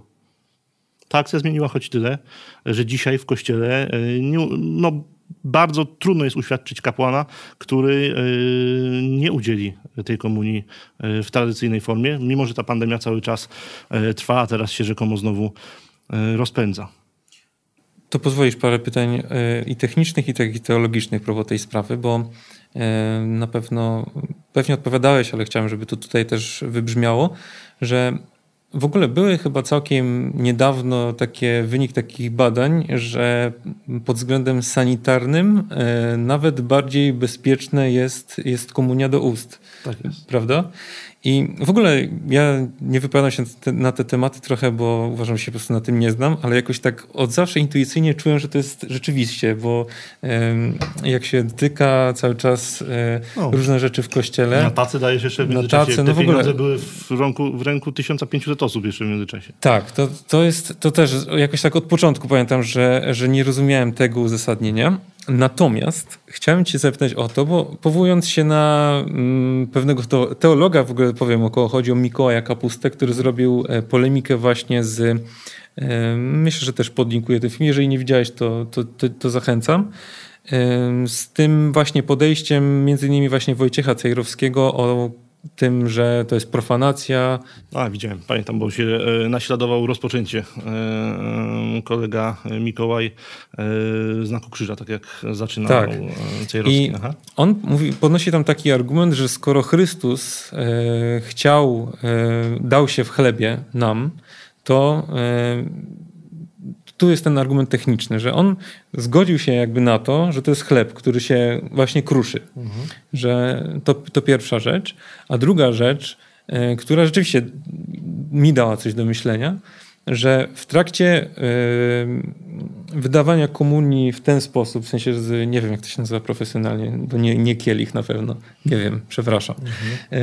y, do, do ust, też e, cały czas przy tym ruchu, gdy się jeszcze jakoś tam były jakieś badania, że się podświetlało to jakimiś, też te ukruchy się cały czas unoszą, no bo to jest chleb i, i to jest jakby tego konsekwencja, więc czym jak się odnosisz do, do czegoś takiego, że, że ten techniczny właśnie, ten, bo tutaj jakby jest kontrargument propos tego dawania komunii do ręki, że tutaj zostają okruchy, skoro no, to jest chleb, którym Chrystus nam się dał, wiedział, że tak będzie i on jakby mm, nie wiem, nie wiem, czy przewidział, czy po prostu godzi się na te rzeczy, te partykularne, że to jest jakby no, kolej rzeczy, którą po prostu, która, no nie wiem jak powiedzieć, to mówiąc kolokwialnie, nie przeszkadza mu. O.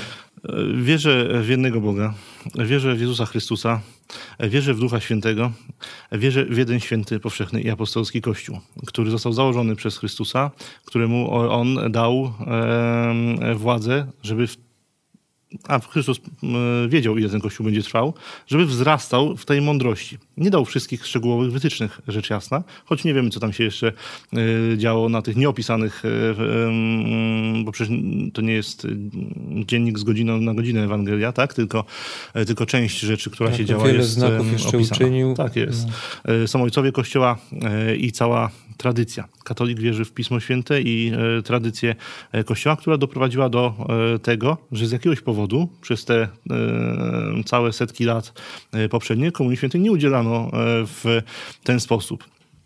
To po pierwsze.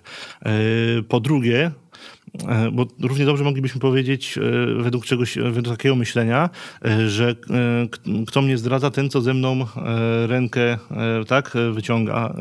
I tutaj moglibyśmy tego typu samą, to byłoby niegrzeczne intelektualnie wręcz, żeby takie wnioski wyciągać, bo Pan Jezus tam należąco się wtedy jadło w ogóle, to dlaczego należąco nie przyjmujemy Komunii Świętej? To bez mm. sensu. E, to po pierwsze. Po drugie, ten drugi argument, o którym e, wspomniałeś, cytując pana e, Mikołaja Kapusta, jak rozumiem, że jak się udziela do ust, to też gdzieś te pył. To ja znowu będę leciał rodzinną metaforą, bo są nam najbliższe. Ojciec jest schorowany i musisz go zawieźć na wózku inwalidzkim do lekarza. Nie? Pada deszcz, zimno jest. Jest mu niewygodnie w kurtce ale nie zdejmiesz tej kurtki, bo chcesz minimalizować jego ryzyko e, zachorowania, przeziębienia się, tak? Tak samo Kościół minimalizuje ryzyko e, e, profanacji, poprzez to, że jak najdelikatniej udziela się komuś świętej z, e, z pateną e, i, i do ust, a nie rozdając jak za przeproszeniem ciasteczko. Nie? A takie rzeczy też już widzieliśmy na obrazkach z pandemii, absolutnie straszne i, i przerażające. Duchowość ambitu by nigdy nie pozwoliła się siedzieć cicho w takiej sytuacji. Rozumiem. To jeden, jeden wątek, jedno pytanie właśnie może ostatnie w tym wątku, to znaczy no w obliczu właśnie tego, że tych argumentów e, nie rozumiesz, czy no wasza redakcja nie, no nie, nie przyjmuje po prostu, to jak odnosisz się do tego, że Kościół w swojej właśnie w swoim przemyśleniu tej sprawy e, uważa za, e, tak jak było też w tym dokumencie, za godne przyjęcie komunii i na rękę lub do ust, jak to jest teraz w kościołach i nie uznaje to za profanację. W sensie, jak odnosi się do tego argumentu? Kościół tak powiedział. Tak. Ja też nie uznaję samego aktu za profanację. Aha. Ja powtarzam, potwierdzam, Czyli... że chciałbym, żebyśmy byli dobrze zrozumiani, bo właśnie dlatego to starałem się tak dobrze wytłumaczyć, że to radykalnie zwiększa ryzyko profanacji. Tak? Mhm, Jeżeli okay. udzielamy komuś świętej do ust, to jest 99,9 szans, że to się znajdzie w ustach i potem zostanie spożyte przez człowieka. Jeżeli zaś dajemy na rękę, te szanse radykalnie maleją nie zawsze, e, albo nie tylko, e, z powodu e, jakichś złych intencji człowieka, który przyjmuje tę komunię w ten sposób, ale również z powodu nieumyślności, niezdarności, niepomyślenia o czymś.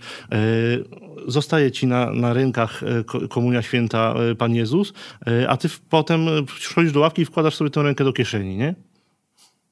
No nie brzmi fajnie mówiąc, mówiąc delikatnie. Ktoś mi powiedział, że później wychodzi z kościoła i używa języka do jakichś strasznych rzeczy, czyli Tak, grzeszenia. ale po to Kościół dał tę tradycję, w której się mówi, że jesteś niejako monstrancją mhm.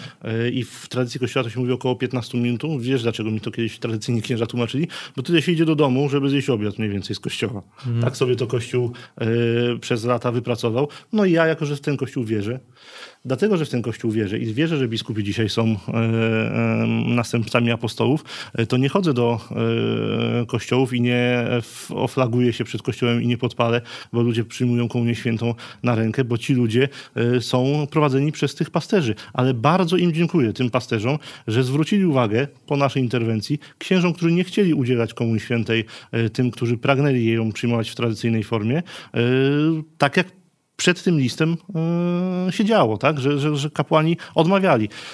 tu niedawno, to znowu nie będę mówił w jakim kościele, niedaleko, kapłan powiedział nawet coś takiego.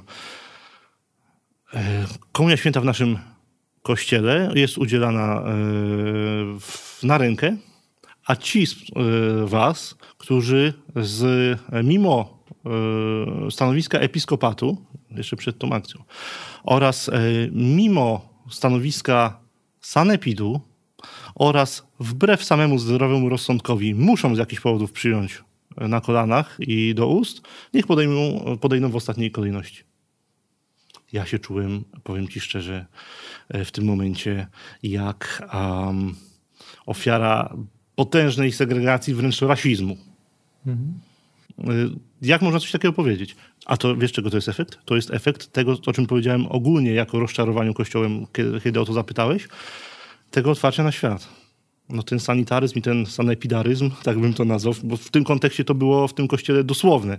On się powołał na sanepid, ten kapłan. Um, tak wszedł w kościół, no, że zapomniał o tym, że kolejność powinna być yy, odwrotna.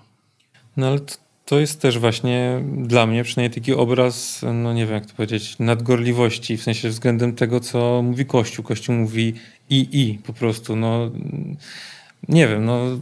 Wiesz, Kościół też że, mówi, ale że, rzeczywiście... że części stałe mszy świętej powinny być po łacinie. No tak, no. Chociaż no, to się rzeczywiście zdarza. To, co, to, o czym mówiłeś nawet kiedyś ostatnio byłem w kościele, yy, też nie wiem gdzie, i słyszałem też, że yy, komunię przyjmujemy profesjonalnie, natomiast jeżeli ktoś musi, to do ust, nie? Ale to jest, już samo to uważam, że jest właśnie, no niepotrzebne. W sensie, że to jest właśnie mm, takie sugerowanie właśnie, że coś jest, że, że jest któraś forma lepsza. I teraz jednak. wyobraź sobie, gdyby nie było naszej akcji w październiku, kiedy wzrastała fala, a potem listopad, grudzień i tak dalej, to były te, kumulacje 30 tysięcy e, zakażeń dziennie i tak dalej. O tym media trąbiły. Gdyby nie było naszej akcji, ile kolejnych osób nie, nie mogłoby przyjąć y, Komunii Świętej, bo by y, kapłan im nie udzielił do ust? Myślę w ogóle jednocześnie, że jak sobie tak rozmawiamy o tej formie, to wielu ludzi, e, szczególnie jeżeli ktoś jest, kto jest spoza kościoła, tak się łapie za głowę, co to za w ogóle dwóch ludzi gada o, no. o czymś tak w ogóle e, z takim zaangażowaniem, tak długo, o, o czymś takim. I rzeczywiście e, jest coś takiego, że zarzuca się e, wam, znowu mówię jakoś tak bardzo, bardzo szeroko, czyli osobom, które, dla których właśnie, bo chcę przejść trochę już do mszy trydenckiej, do tego wszystkiego, co się działo w ostatnim czasie, że wam się mm, zarzuca zbytnią dbałość przepraszam, zbytni taki trochę faryzeizm, nie? czyli to dbanie o tą zewnętrzną część misy, że bardzo długa walka trwa wokół na przykład właśnie e, gestów, czyli e, jak powinno się to komunię przyjmować, a nie mm, czym jest sama ta istota. E, I to samo z mszą trydencką. Też są takie zarzuty często, że no, na przykład ksiądz, y, rzeczywiście tak było, że ksiądz był pod wpływem y, sprawowania liturgii już mógł zgrzeszyć i w trakcie właściwie popełniając, y, nie wiem, na przykład roznosząc ramię chyba ręce jakoś za szeroko według tej instrukcji, nie pamiętam jak ona się nazywała, mhm. też mógł zgrzeszyć. Czyli to, ta dbałość zbytnia o formę. Jak się odnosisz do czegoś takiego? Są ważniejsze e, problemy w kościele niż e, to, czy kardynał Berg przyjechał do Krakowa e, na mszę pontyfikalną z kapa magna, czy bez kapa magna.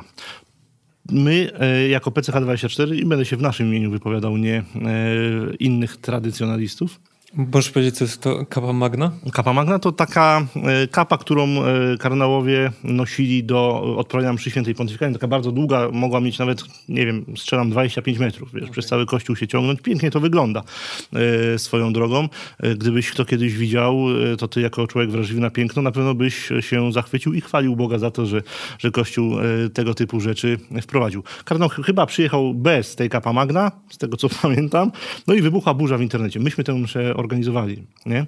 E, sprowadzili kardynała, e, tutaj zaprosili do kościoła na e, świętego Piotra i Pawła w Krakowie na Grodzkiej i zleciało się wielu takich właśnie takich traców, traców, nie? Ale to my jesteśmy teraz tacy prawdziwi, że tutaj właśnie dwie y, minuty za długo trwało coś tam, albo że za szeroko rozłożył ręce, albo że nie było właśnie tej kapa magna, to już u nas w środowisku kapa magna chodzi za, y, uchodzi za taki y, anegdotyczny wręcz argument.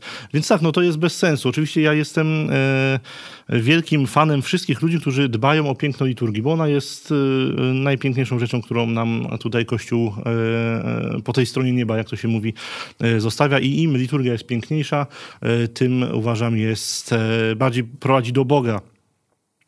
Choć z formalnego punktu widzenia i ta piękna, i ta brzydka są tym samym, prawda? Mhm. To, to oczywiste. Natomiast rzeczywiście jest takie przegięcie po stronie pewnej grupy osób, które w momencie, kiedy wiesz, Kościół rozsadza mafia tęczowa, tak to nazwijmy, żeby tam algorytmy ci nie pocięły. No, już tak E, I w momencie, w którym e, kościoły pustoszeją, w momencie, w którym zabijani są gdzie niegdzie na świecie e, kapłani, a intelektualne prądy sprzeczne z katolicyzmem są głoszone przez najwyższych hierarchów, oni się tam w internecie nawalają za przeproszeniem stukając swoje klawiatury, czy to był odpowiedni strój, czy, czy falbanka była i tak dalej. To nie my. Dobrze. Czy wiem, że w ogóle, czy możemy zrobić tak, że, że przeszlibyśmy już właśnie do wątku jedności, bo to może trochę wyglądać jak... Bardzo proszę. Bo bardzo długo rozmawiamy i w ogóle myślę, że jakiś... Na pewno nie przedstawiłeś wszystkich rzeczy w temacie tego, tych różnych twoich obaw, zagrożeń i tak dalej, natomiast po prostu dla tych, którzy nie znają chcą poznać te inne jeszcze argumenty, to odsyłam po prostu do programu Ja Katolik, e, czy do portalu PCH24 i, i tam na pewno znajdziecie tego więcej i na pewno poglądy też Krystiana tam znajdziecie na te sprawy. Więc chciałem zrozumieć właśnie, e, co myślisz o tej jedności. W obliczu tego wszystkiego, co powiedzieliśmy, może się wydawać, że w ogóle bez szans na coś takiego, że jak no w ogóle w obliczu y, tylu zagrożeń, to po pierwsze, a, później, a po drugie tylu y, podziałów w ramach Kościoła, y, w ogóle nie ma sensu nawet czegoś takiego, o czymś takim mówić i, i, o, co chodzi, o co chodziło Jezusowi, może to będzie najciekawsze, gdy, gdy nas wezwał do jedności. E, Chrystus wezwał nas do jedności, jestem przekonany, dlatego, że wiedział, jaka jest nasza natura. E, i wiedział, że e, będziemy e, się kłócić. I przez całe wieki chrześcijaństwa ludzie się ze sobą kłócili. Niektórzy wypadali z kościoła w sposób formalny, a więc musiał być też ktoś, kto ich z tego kościoła wyrzucał. To nie jest nowość. Oczywiście publicyści katolicy nie mają żadnej mocy wyrzucenia kogokolwiek z kościoła, ale mają możliwość publicznych braterskich upomnień, bo ono, kiedy, nie jest, kiedy grzech nie jest skierowany do mnie prywatnie, E, tylko publicznie jakby nieprawda pada, no to my mamy prawo, prawo publicznie e, e, upominać lub przypominać, bo to jest najlepsza opcja, przypominać prawdę w kontrze do tej nieprawdy, jak właśnie staramy się robić. Chrystus Pan nie mówił do nas żebyśmy, nie wiem, jedli owoce, no bo wiedział, że raczej, bo również znając naszą naturę, wiedział, że będziemy jedli owoce, ale powiedział, żebyśmy byli jedno, tak? Bo przestrzegał nas przed tą naszą grzeszną ludzką naturą, błądzącą ludzką naturą. Jedność w Kościele e, jest sprawą arcyważną, no, skoro jest prośbą samego założyciela tego Kościoła i musi być jednością w Nim, właśnie w tym Chrystusie. E, I teraz każdy katolik powie, że on wierzy w Chrystusa, tylko ważne jest, e, żeby wierzył w tego jednego prawdziwego. I powtarzam, szukanie tego prawdziwego Chrystusa nie jest trudne, bo Kościół go opisał przez, przez wieki. Wszelkie nowinki są powiem tak, jest nowoczesny język prawda, opisywania e, Chrystusa. No, Fulton Sheen pisał o Panu Jezusie inaczej niż e, święty Augustyn, tak? Innym językiem, łatwiejszym dla każdego z nas do e, przyswojenia. Święty Tomasz pisał innym językiem niż święty Augustyn, bo już ich dzieli jakiś czas. E, oni pisali na, e, nie wiem, na papierze zapewne, Fulton Sheen na maszynie do pisania, e, a ja i ty jesteśmy w studiu telewizyjnym i, i mamy tutaj takie urządzenia, które, które transmitują nasze słowo, bo nie chce nam się pisać, tylko lepiej jest mówić. Nie? Poza tym ludzie chętnie dzisiaj słuchają niż, niż czytają.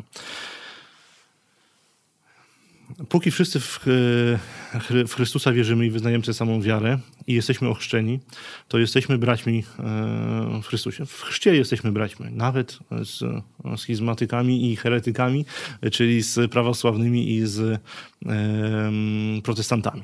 Tak? Chrzest nas łączy w Chrystusie, to jest niepodważalna e, rzecz.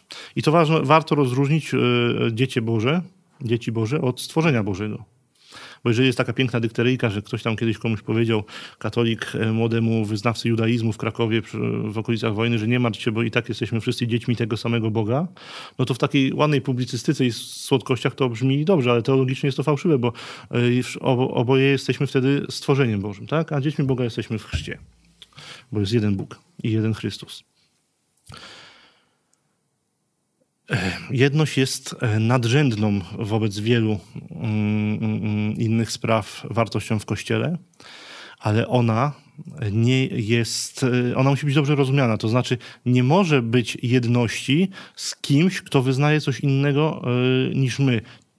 Co innego jest znowu różny charyzmat, a co innego wiara w innego Chrystusa, tak? Jeżeli ktoś wyznaje Chrystusa, który udostępnia możliwość e, rozwodów, mimo że on wyraźnie mówi, że nie, no to, to ten człowiek deklarując, że wierzy w Chrystusa, wierzy w innego Chrystusa, wzmyślonego przez siebie lub podpowiedzianego mu przez kogoś e, nie do końca znającego prawdę e, Chrystusa. To nie jest ten sam Chrystus. Kościół po to miał przez wieki różne instytucje miłosierdzia, żeby te instytucje wykorzystywać do tego, żeby ludzie nie zostali ze zmąconymi umysłami. Temu służyła, uwaga, inkwizycja. E, temu e, służył e, spis, indeks ksiąg zakazanych. To były miłosne instytucje wynikające z troski ojców o dzieci, pasterzy, o owczarnie. Znowu metafora rodzinna. Jeżeli ktoś ma dziecko, i chce, żeby to dziecko wierzyło w Chrystusa, albo nie, chce, żeby wiedziało, jaki jest Kościół, to raczej da mu do czytania e, katechizm Kościoła katolickiego niż kod Leonarda da Vinci, prawda? I taki ojciec co robi? Stwarza indeks ksiąg zakazanych dla tego dziecka. Nie? uważając, że jak dziecko dorośnie, już będzie ukształtowane odpowiednio y, przez rodziców, kościół i, i, i, własną formację już podejmie, no to sobie niech tam czyta y, co chce, ale mądrzejszego niech zapyta, jaka jest prawda. No, do końca życia ktoś jest od nas mądrzejszy, nie jest tak, że tam najstarszy na świecie jest najmądrzejszy. Nie? Chrystus jest jeden. Y, jest taka piękna pieśń eucharystyczna, o Eucharystii dużo dzisiaj mówiliśmy, E, jeden chleb, co zmienia się w Chrystusa ciało, przepraszam. Tu. E, no ale tak leci to mniej więcej. Jedna, e, ostatnia zwrotka nie jest śpiewana. Zdajesz sobie z tego sprawę? Nie. Aż e... ciekawe, bo posługiwałem się tą pieśnią zapowiadając pierwszy, mhm. nie, pierwszy odcinek tego cyklu, w sensie, bo tam jest rzeczywiście tak nas Chryste w swoim złącz kościele. Tak. Ona leci tak. Jeden, tylko jeden Kościół Chrystus Pan założył, jedną prawdę boskim słowem głosił. Za owczarnie jedną życie swe położył i o jedność swego ojca prosił. A to dlaczego nie jest śpiewana, pewnie jest za długo, e, by to trwało, e, ale jest tam arcygłęboka mądrość w tej pieśni. E, tylko jeden Kościół Chrystus Pan założył. Tylko jedną prawdę, więc nie ma innej prawdy. On sam jest prawdą, drogą i życiem. Więc jeżeli do, może, idziemy po jednej drodze, można po tej drodze iść środkiem, można po niej jechać autobusem, można iść po krawędzi tej drogi, ale po tej jednej. Jeżeli ktoś ci mówi, że jest inna droga niż Chrystus, to mówi nieprawdę, którą jest ta sama droga i prowadząca do tego samego życia. Tylko jeden e, Kościół Chrystus Pan założył. I te słowa o tym, że tylko za jedną owczarnię życie swe położył, są dla mnie absolutnie wstrząsające. Jestem przekonany, że gdyby je śpiewano w kościołach, to wszyscy byśmy troszeczkę inaczej myśleli, a na pewno dużo z nas by płakało. Hmm. Przy każdej komunii świętej. Um, ciekawe bardzo. Natomiast chciałem tu dopytać, skonfrontować, jak to, jak to rozumiesz, że mówisz o rzeczywiście jednym Chrystusie, który, którego wyraża Kościół katolicki. Mhm. Tą prawdę, prawda? E, prawdę, prawda. Przepraszam. E, jednocześnie mm, zauważasz, że w tym samym kościele od wielu lat dzieje się coś niepokojącego. No to jak zderzyć te rzeczywistości? Czyli ten kościół prowadzi do tego Chrystusa, czy nie prowadzi? Wiesz co, e, Kościół na to pytanie odpowiedział swoją tradycją. A tradycja wyglądała jak? Na przykład tam początek, e, pierwsze wieki chrześcijaństwa, pojawia się biskup Ariusz, który wierzy w Chrystusa. Tylko mówi, że e, trochę inaczej było z tym jego pochodzeniem, nie? w dużym skrócie. Większość biskupów idzie za Ariuszem i mówi, wierzy w nie tego Chrystusa, który został objawiony apostołom. Znajduje się kilku biskupów, tym święty Atanazy, który mówi, mówisz nieprawdę, gościu. Prawda jest taka, nawróć się, uczynek miłosierdzia, tak? Grzeszących upominać. Albo e, nie jesteś w naszym kościele, nie reprezentujesz naszego kościoła. No i Ariusz został świętym, a, e, przepraszam, Atanazy oczywiście został świętym, a Ariusz został, e, jego myśl została nazwana heretycką do dzisiaj. Kolejne wieki posługiwał tak samo. Zdarzali się biskupi, czasem nawet większość. Dlatego ten przykład z Ariuszem jest bardzo ważny dla nas, dla nadziei naszej. Że wtedy większość biskupów była e, ten. E, święty Atanazy mówił, że świat jest ariański. To ja dzisiaj mogę powiedzieć świat i kościół są modernistyczne. No jednak to jest ten kościół, który Chrystus Pan założył. Ci, którzy e, w sposób oczywisty błądą, błądzą, podkreślając, że ja e, nie umiem powiedzieć o sobie, czy ja w każdej wypowiedzi powiedziałem wszystko, wiesz, e, strict szyk i ktoś mi nie powie, że tutaj się pomyliłeś, to pobłądziłeś. Nierzadko mi to wykazują, ale raczej nie w, w kierunku herezji. Tak? I, I, z tego się cieszę, bo, bo herezja, wiadomo, to jest zarzut decydujący. Eee... I y, przez całe wieki y, Kościół wypracował to. To się nazywa właśnie tradycją, w którą powinniśmy y, nadal wierzyć. I nadzieją dla tych, takich jak ja, którzy widzą, że dzisiaj większość Kościoła rozumie Chrystusa inaczej niż Kościół przez wieki. Nie inaczej niż ja, żeby była jasność, bo kto to ja jestem, tak? Politolog ze, ze Stargardu. Tylko tak jak Kościół go przez wieki opisywał, jak go opisywali ojcowie Kościoła, i znowu tą całą litanię wymienimy doktorów, wielkich ludzi, wielkich papieży, wielkich świętych. Jeżeli opisuje to e, inaczej, e, no to należy z tym coś zrobić. Tak? Nie ja jestem do tego, żeby coś z tym zrobić. Ja mogę to nagłośnić. E, ale są w Kościele instytucje, które z tym coś powinny zrobić jeżeli ponad tymi instytucjami już nikogo nie ma, to historia i Pan Bóg i, i poprzez Ducha Świętego e, nam tutaj e, to jakoś e, rozwiąże. Czy to już jest ten czas, że rozwiąże nam to w taki sposób, że my nie poznamy swojego kościoła za 50 lat, bo na przykład tylko w dwóch miejscach w województwie będzie msza święta? Nie wiem, czy to już jest ten czas. Ale wiemy i mamy taką obietnicę, że bramy piekielne kościoła nie przemogą. Warto jednak pamiętać, że to nigdy nie było tak, że Pan Jezus powiedział, że tu zawsze będzie Watykan e, w Rzymie, że zawsze będzie 40 e, tysięcy kapłanów w Polsce, albo że zawsze ten kościół będzie trwał w Polsce, bo tu może się okazać, że to będzie, wiesz, 175 tysięcy osób rozproszonych po Afryce. I hmm. kościół, którego nie przemogły bramy piekielne. Tylko my byśmy chcieli i pragniemy tego bardzo, żeby u nas ten Kościół trwał jak najdłużej, a prawda o Chrystusie była głoszona y, po wszystkie krańce świata. Hmm. Czy mógłbym, czy mógłbym y, skrócić to, co powiedziałeś, do takiego stwierdzenia, które mi się pojawiło, że dla ciebie źródłem jedności jest tradycja?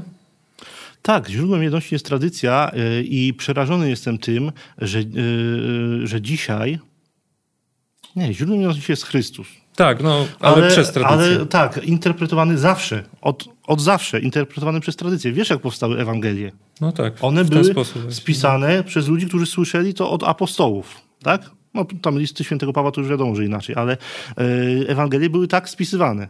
Co to jest innego jak nie tradycja? Powstały Ewangelie, ponieważ e, Chrystus Pan chciał, żeby tak powstały, żeby tradycja w Kościele istniała. Wtedy się zaczęły i trwa. Interpretacja Chrystusa jest przez Kościół i przez jego tradycję. Dlatego jestem przerażony tym, co się dzisiaj dzieje i tutaj wyda się teraz Państwu to, że to będzie partykularny znowu powrót do mszy trydenckiej, ale yy, proszę jeszcze chwilę uwagi temu poświęcić. Jestem tym przewrotem tak przerażony, dlatego, że przez wieki Myślisz, że Kościół nie wiedział, na przykład tam w 1612 roku albo 1833, że istnieją języki narodowe? że ludzie mówią w różnych językach? Wiedział. A wiesz, dlaczego msza święta trwała w łacinie? Dlatego, że była znakiem jedności Kościoła. Kiedy, Chryst, no, kiedy Pan Bóg w Starym Testamencie zobaczył, że ludzie wspinają się do Niego i chcą być tacy, no, są grzechą, grzeszą pychą, budując wieżę Babel, to co zrobił? Pomieszał im języki. Kościół trwał przy jednym języku. I dzisiaj, i tutaj ten aspekt przerażający wręcz, e, tej logiki iście e, nieanielskiej, dzisiaj ci, którzy trwają przy tym jednym języku w liturgii, są oskarżani o rozbijanie jedności. To jest absolutnie przerażające. To jest w ogóle wątek na myślę, że kolejne pół godziny albo godziny, yy, więc w ogóle, ale myślę, że zapytam cię o to, bo ja trochę ten, czytając i słuchając naprawdę wielu stron na temat e, tego motu proprio Franciszka, yy, no naprawdę te argumenty z obu stron są e, znane, myślę, że, że wam też. Natomiast ostatnio czytałem takie opracowanie na e, Katolickiej Agencji Informacyjnej na temat, e, czym jest Bractwo Świętego Piusa X. I tam jest cała historia właśnie od e, powstania w ogóle tego bractwa, przez to, jak, jakie można powiedzieć, nie wiem jak to powiedzieć, gesty nie wiem, ukłony, otwarcia, e, chęci włączenia robili kolejni papieże. E, od e, Pawła VI przez Jana Pawła II, Benedykta XVI i, i właśnie. I ja to trochę tak zacząłem inaczej, jeszcze w totalnie zupełnie innym kluczu, że to motu proprio rozpatruję właśnie jako mm, koniec cierpliwości trochę dla tego dla tego sposobu myślenia. To znaczy dla takiego e, ciągłego podawania e, rękę, ciągłego dawania szansy i tak dalej. I ten, e, to motu proprio trochę czytam właśnie jako takie, okej, okay, nie, nie da rady tą drogą papieża Franciszka, który jest uznawany za właśnie takiego często Chociaż na pewno nie przez ciebie, bo ty mówisz o nim rewolucjonista wręcz. Myślę, że nie wyrzucam ci coś, czego byś nie powiedział. Ale uznawany za takiego niezdecydowanego, że tutaj takie powie okrągłe słowa, a to jest jednak taki bardzo kategoryczny gest.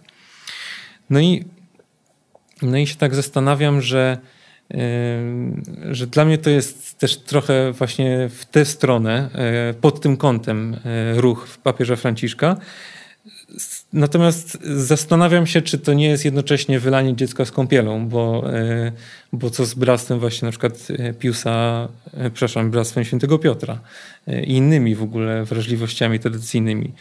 Więc ja tutaj jakby nie mam odpowiedzi, natomiast nigdy się na ten temat nie wypowiadałem, bo właśnie, bo nie mam tej odpowiedzi i jakoś tak ciągle wierzę, że Duch Święty jest w Watykanie i myślę, że to też mm, trochę mm, trochę nas chyba różni. W sensie, że ja jakoś tak chyba jestem.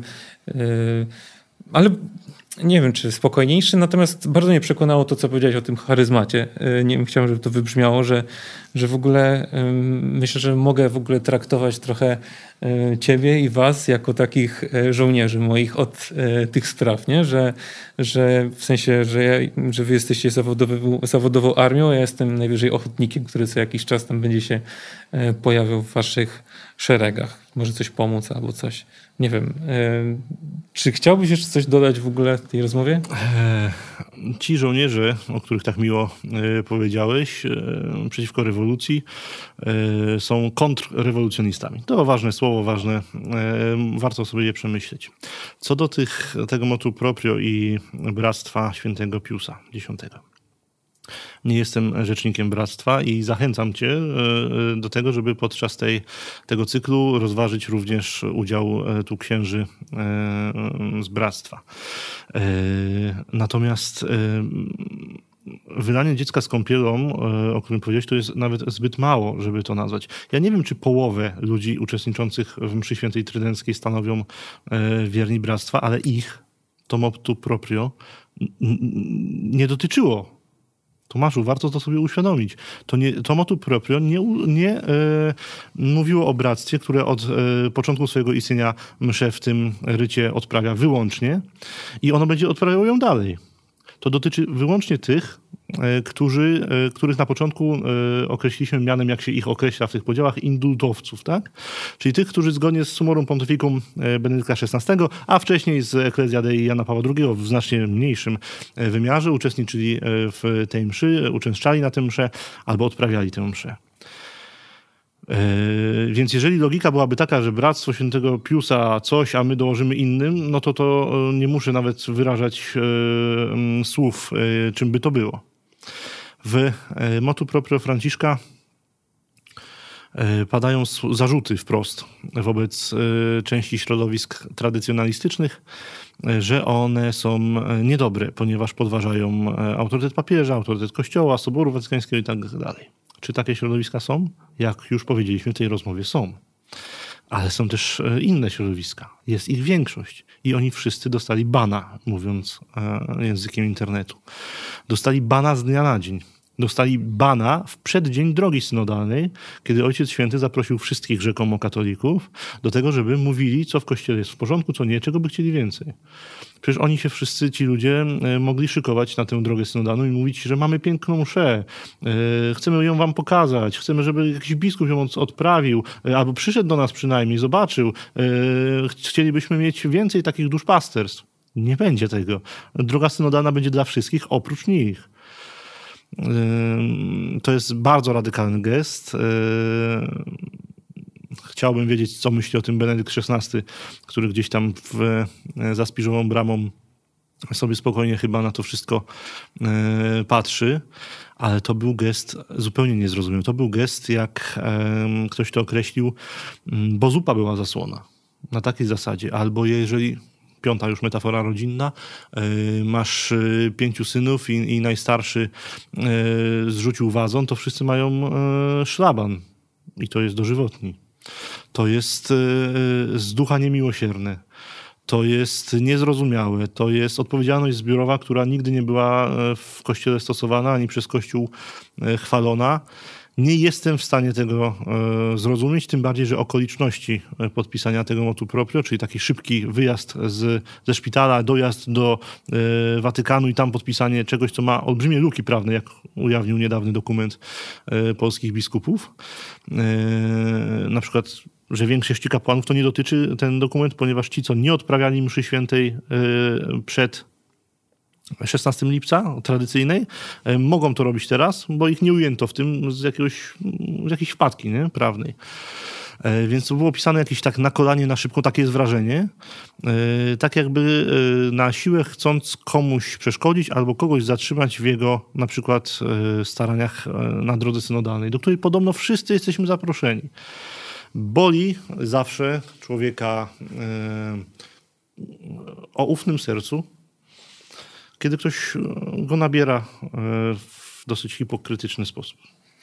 A czy nie może się skończyć tak, szukając wciąż nadziei, że to ograniczenie jest, no nie, nie da się ukryć, bardzo radykalne e, ograniczenie sprawowania mszy przedsoborowej nie sprawi, że, że ta msza przestanie istnieć w praktyce i że mm, z tego jednak będą jakieś dobre owoce, że rzeczywiście ci no nie wiem, jakoś tak nie, nie wierzysz zupełnie w te w intencje papieża, tego, co, te, które są zapisane w tym liście, że dbając o jedność i e, komunię Kościoła, e, nie, dobra, nie jest. Co masz? Po naszej zachodniej stronie Wiem, granicy... wszyscy już napisali, że jestem naiwny. Księża, księża błogosławią homozwiązki nikt nie interweniuje z Watykanu. E, mm, gdzie indziej dzieją się no jeszcze no, inne, e, inne dziwności. No ale oni to robią. No i, i, i nie, nie dostali zakazu Młyny kościoła mielą powoli, czy coś takiego. No nie, nie, nie tak powoli. Wystarczyło wyjść ze szpitala, podpisać ten dokument i, i, i to z dnia na dzień to się Ale wydarzyło. Ale te konsultacje już to, to się wydarzyło, To się wydarzyło tego dnia. Do te, nikt się nie mógł nawet przygotować. Nawet wiesz, jak się idzie do więzienia, to się dostaje jakieś dwa tygodnie na, na zabranie szczoteczki do zębów i, i, i tak dalej, nie? No ale te konsultacje przed tą decyzją one trwały. To nie, to nie było tak, że papież wstał, a dobra, dzisiaj im zakażę Tak, to należało, jeżeli tak było. Jeżeli już tak było, to należało znaleźć te środowiska, które podważają, yy, nie wiem, nauczanie albo jedność Kościoła yy, i je ukarać. Mhm. Dlaczego ukarano mnie? Okej, okay, rozumiem. Nie no, proszę, w ogóle zostawiam też wam w ogóle tą e, przestrzeń do dyskutowania, do wysłuchiwania i tak jak powiedziałem, zachęcam w ogóle do, do śledzenia PCH24, jeżeli jesteście zainteresowani tym charyzmatem i do oglądania programu Ja Katolik i innych myślę, że też, tak? No oczywiście, bardzo serdecznie dziękuję Tobie za zaproszenie. Państwa zapraszam na nasze łamy. Naprawdę, jeżeli ktoś z Państwa słyszał o jaskini lwa, tak jak tutaj e, Tomasz e, zaczął, e, to my byśmy chcieli, żeby to była jaskinia lwa, ale tego lwa, który nam się wszystkim podobał, a w ogóle Król Lew to jest najpiękniejszy film na świecie i kiedyś może będzie okazja wyjaśnić dlaczego. Jeżeli odcinek będzie za tydzień w poniedziałek, to znaczy, że nie zostałem pożarty. E, a ja jeszcze na dowód e, czegoś muszę, bo zapomniałem od jednej rzeczy. Przepraszam, to sobie wytniemy. A ja myślałem, że ja będę teraz Państwa zabawiał, no ale skoro Tomasz chce wyciąć, to cóż ja mogę e, powiedzieć. Zgodnie z tradycją, Aha. nomen omen, nie wiem, czy to powiedziałem, zgodnie z tradycją, jestem dumny z tego, że wpadłem na to słowo teraz. Chciałbym Ci wręczyć prezent, e, który wykonała z myślą o Tobie e, moja żona. Nazywa się Misterium Jedności. Proszę, proszę, pokażę Państwu. Bardzo piękna rzecz. Bardzo pięknie dziękuję. Proszę żonę pozdrów y, i podziękuj serdecznie. No coś pięknego. Na pewno stanie tutaj e, w gabinecie obok, czyli w moim gabinecie. Bardzo się cieszymy i dziękuję Ci w ogóle za tą rozmowę. Mam nadzieję, że wybaczycie, że trwała tak długo, ale myślę, że dużo ciekawych wątków podnieśliśmy i wydaje mi się, że moglibyśmy jeszcze drugie tyle spokojnie rozmawiać i też mam chyba wrażenie, że nie wyczerpałeś wszystkich. Oczywiście, Wątków, wiesz, no? Kościół ma 2000 lat mm, i moglibyśmy o tym rozmawiać mm, pewnie ze 2000 lat. Mhm. Myślę, że może kiedyś jeszcze będzie okazja. E, Tymczasem bardzo Ci dziękuję i życzę wszystkiego dobrego na Waszej drodze i z Panem Bogiem po prostu. Pana Bogiem, bardzo dziękuję. Wam też bardzo dziękuję. Do zobaczenia w następnym odcinku. O ile nie z- zeżre mnie lew. Trzymajcie się. Cześć.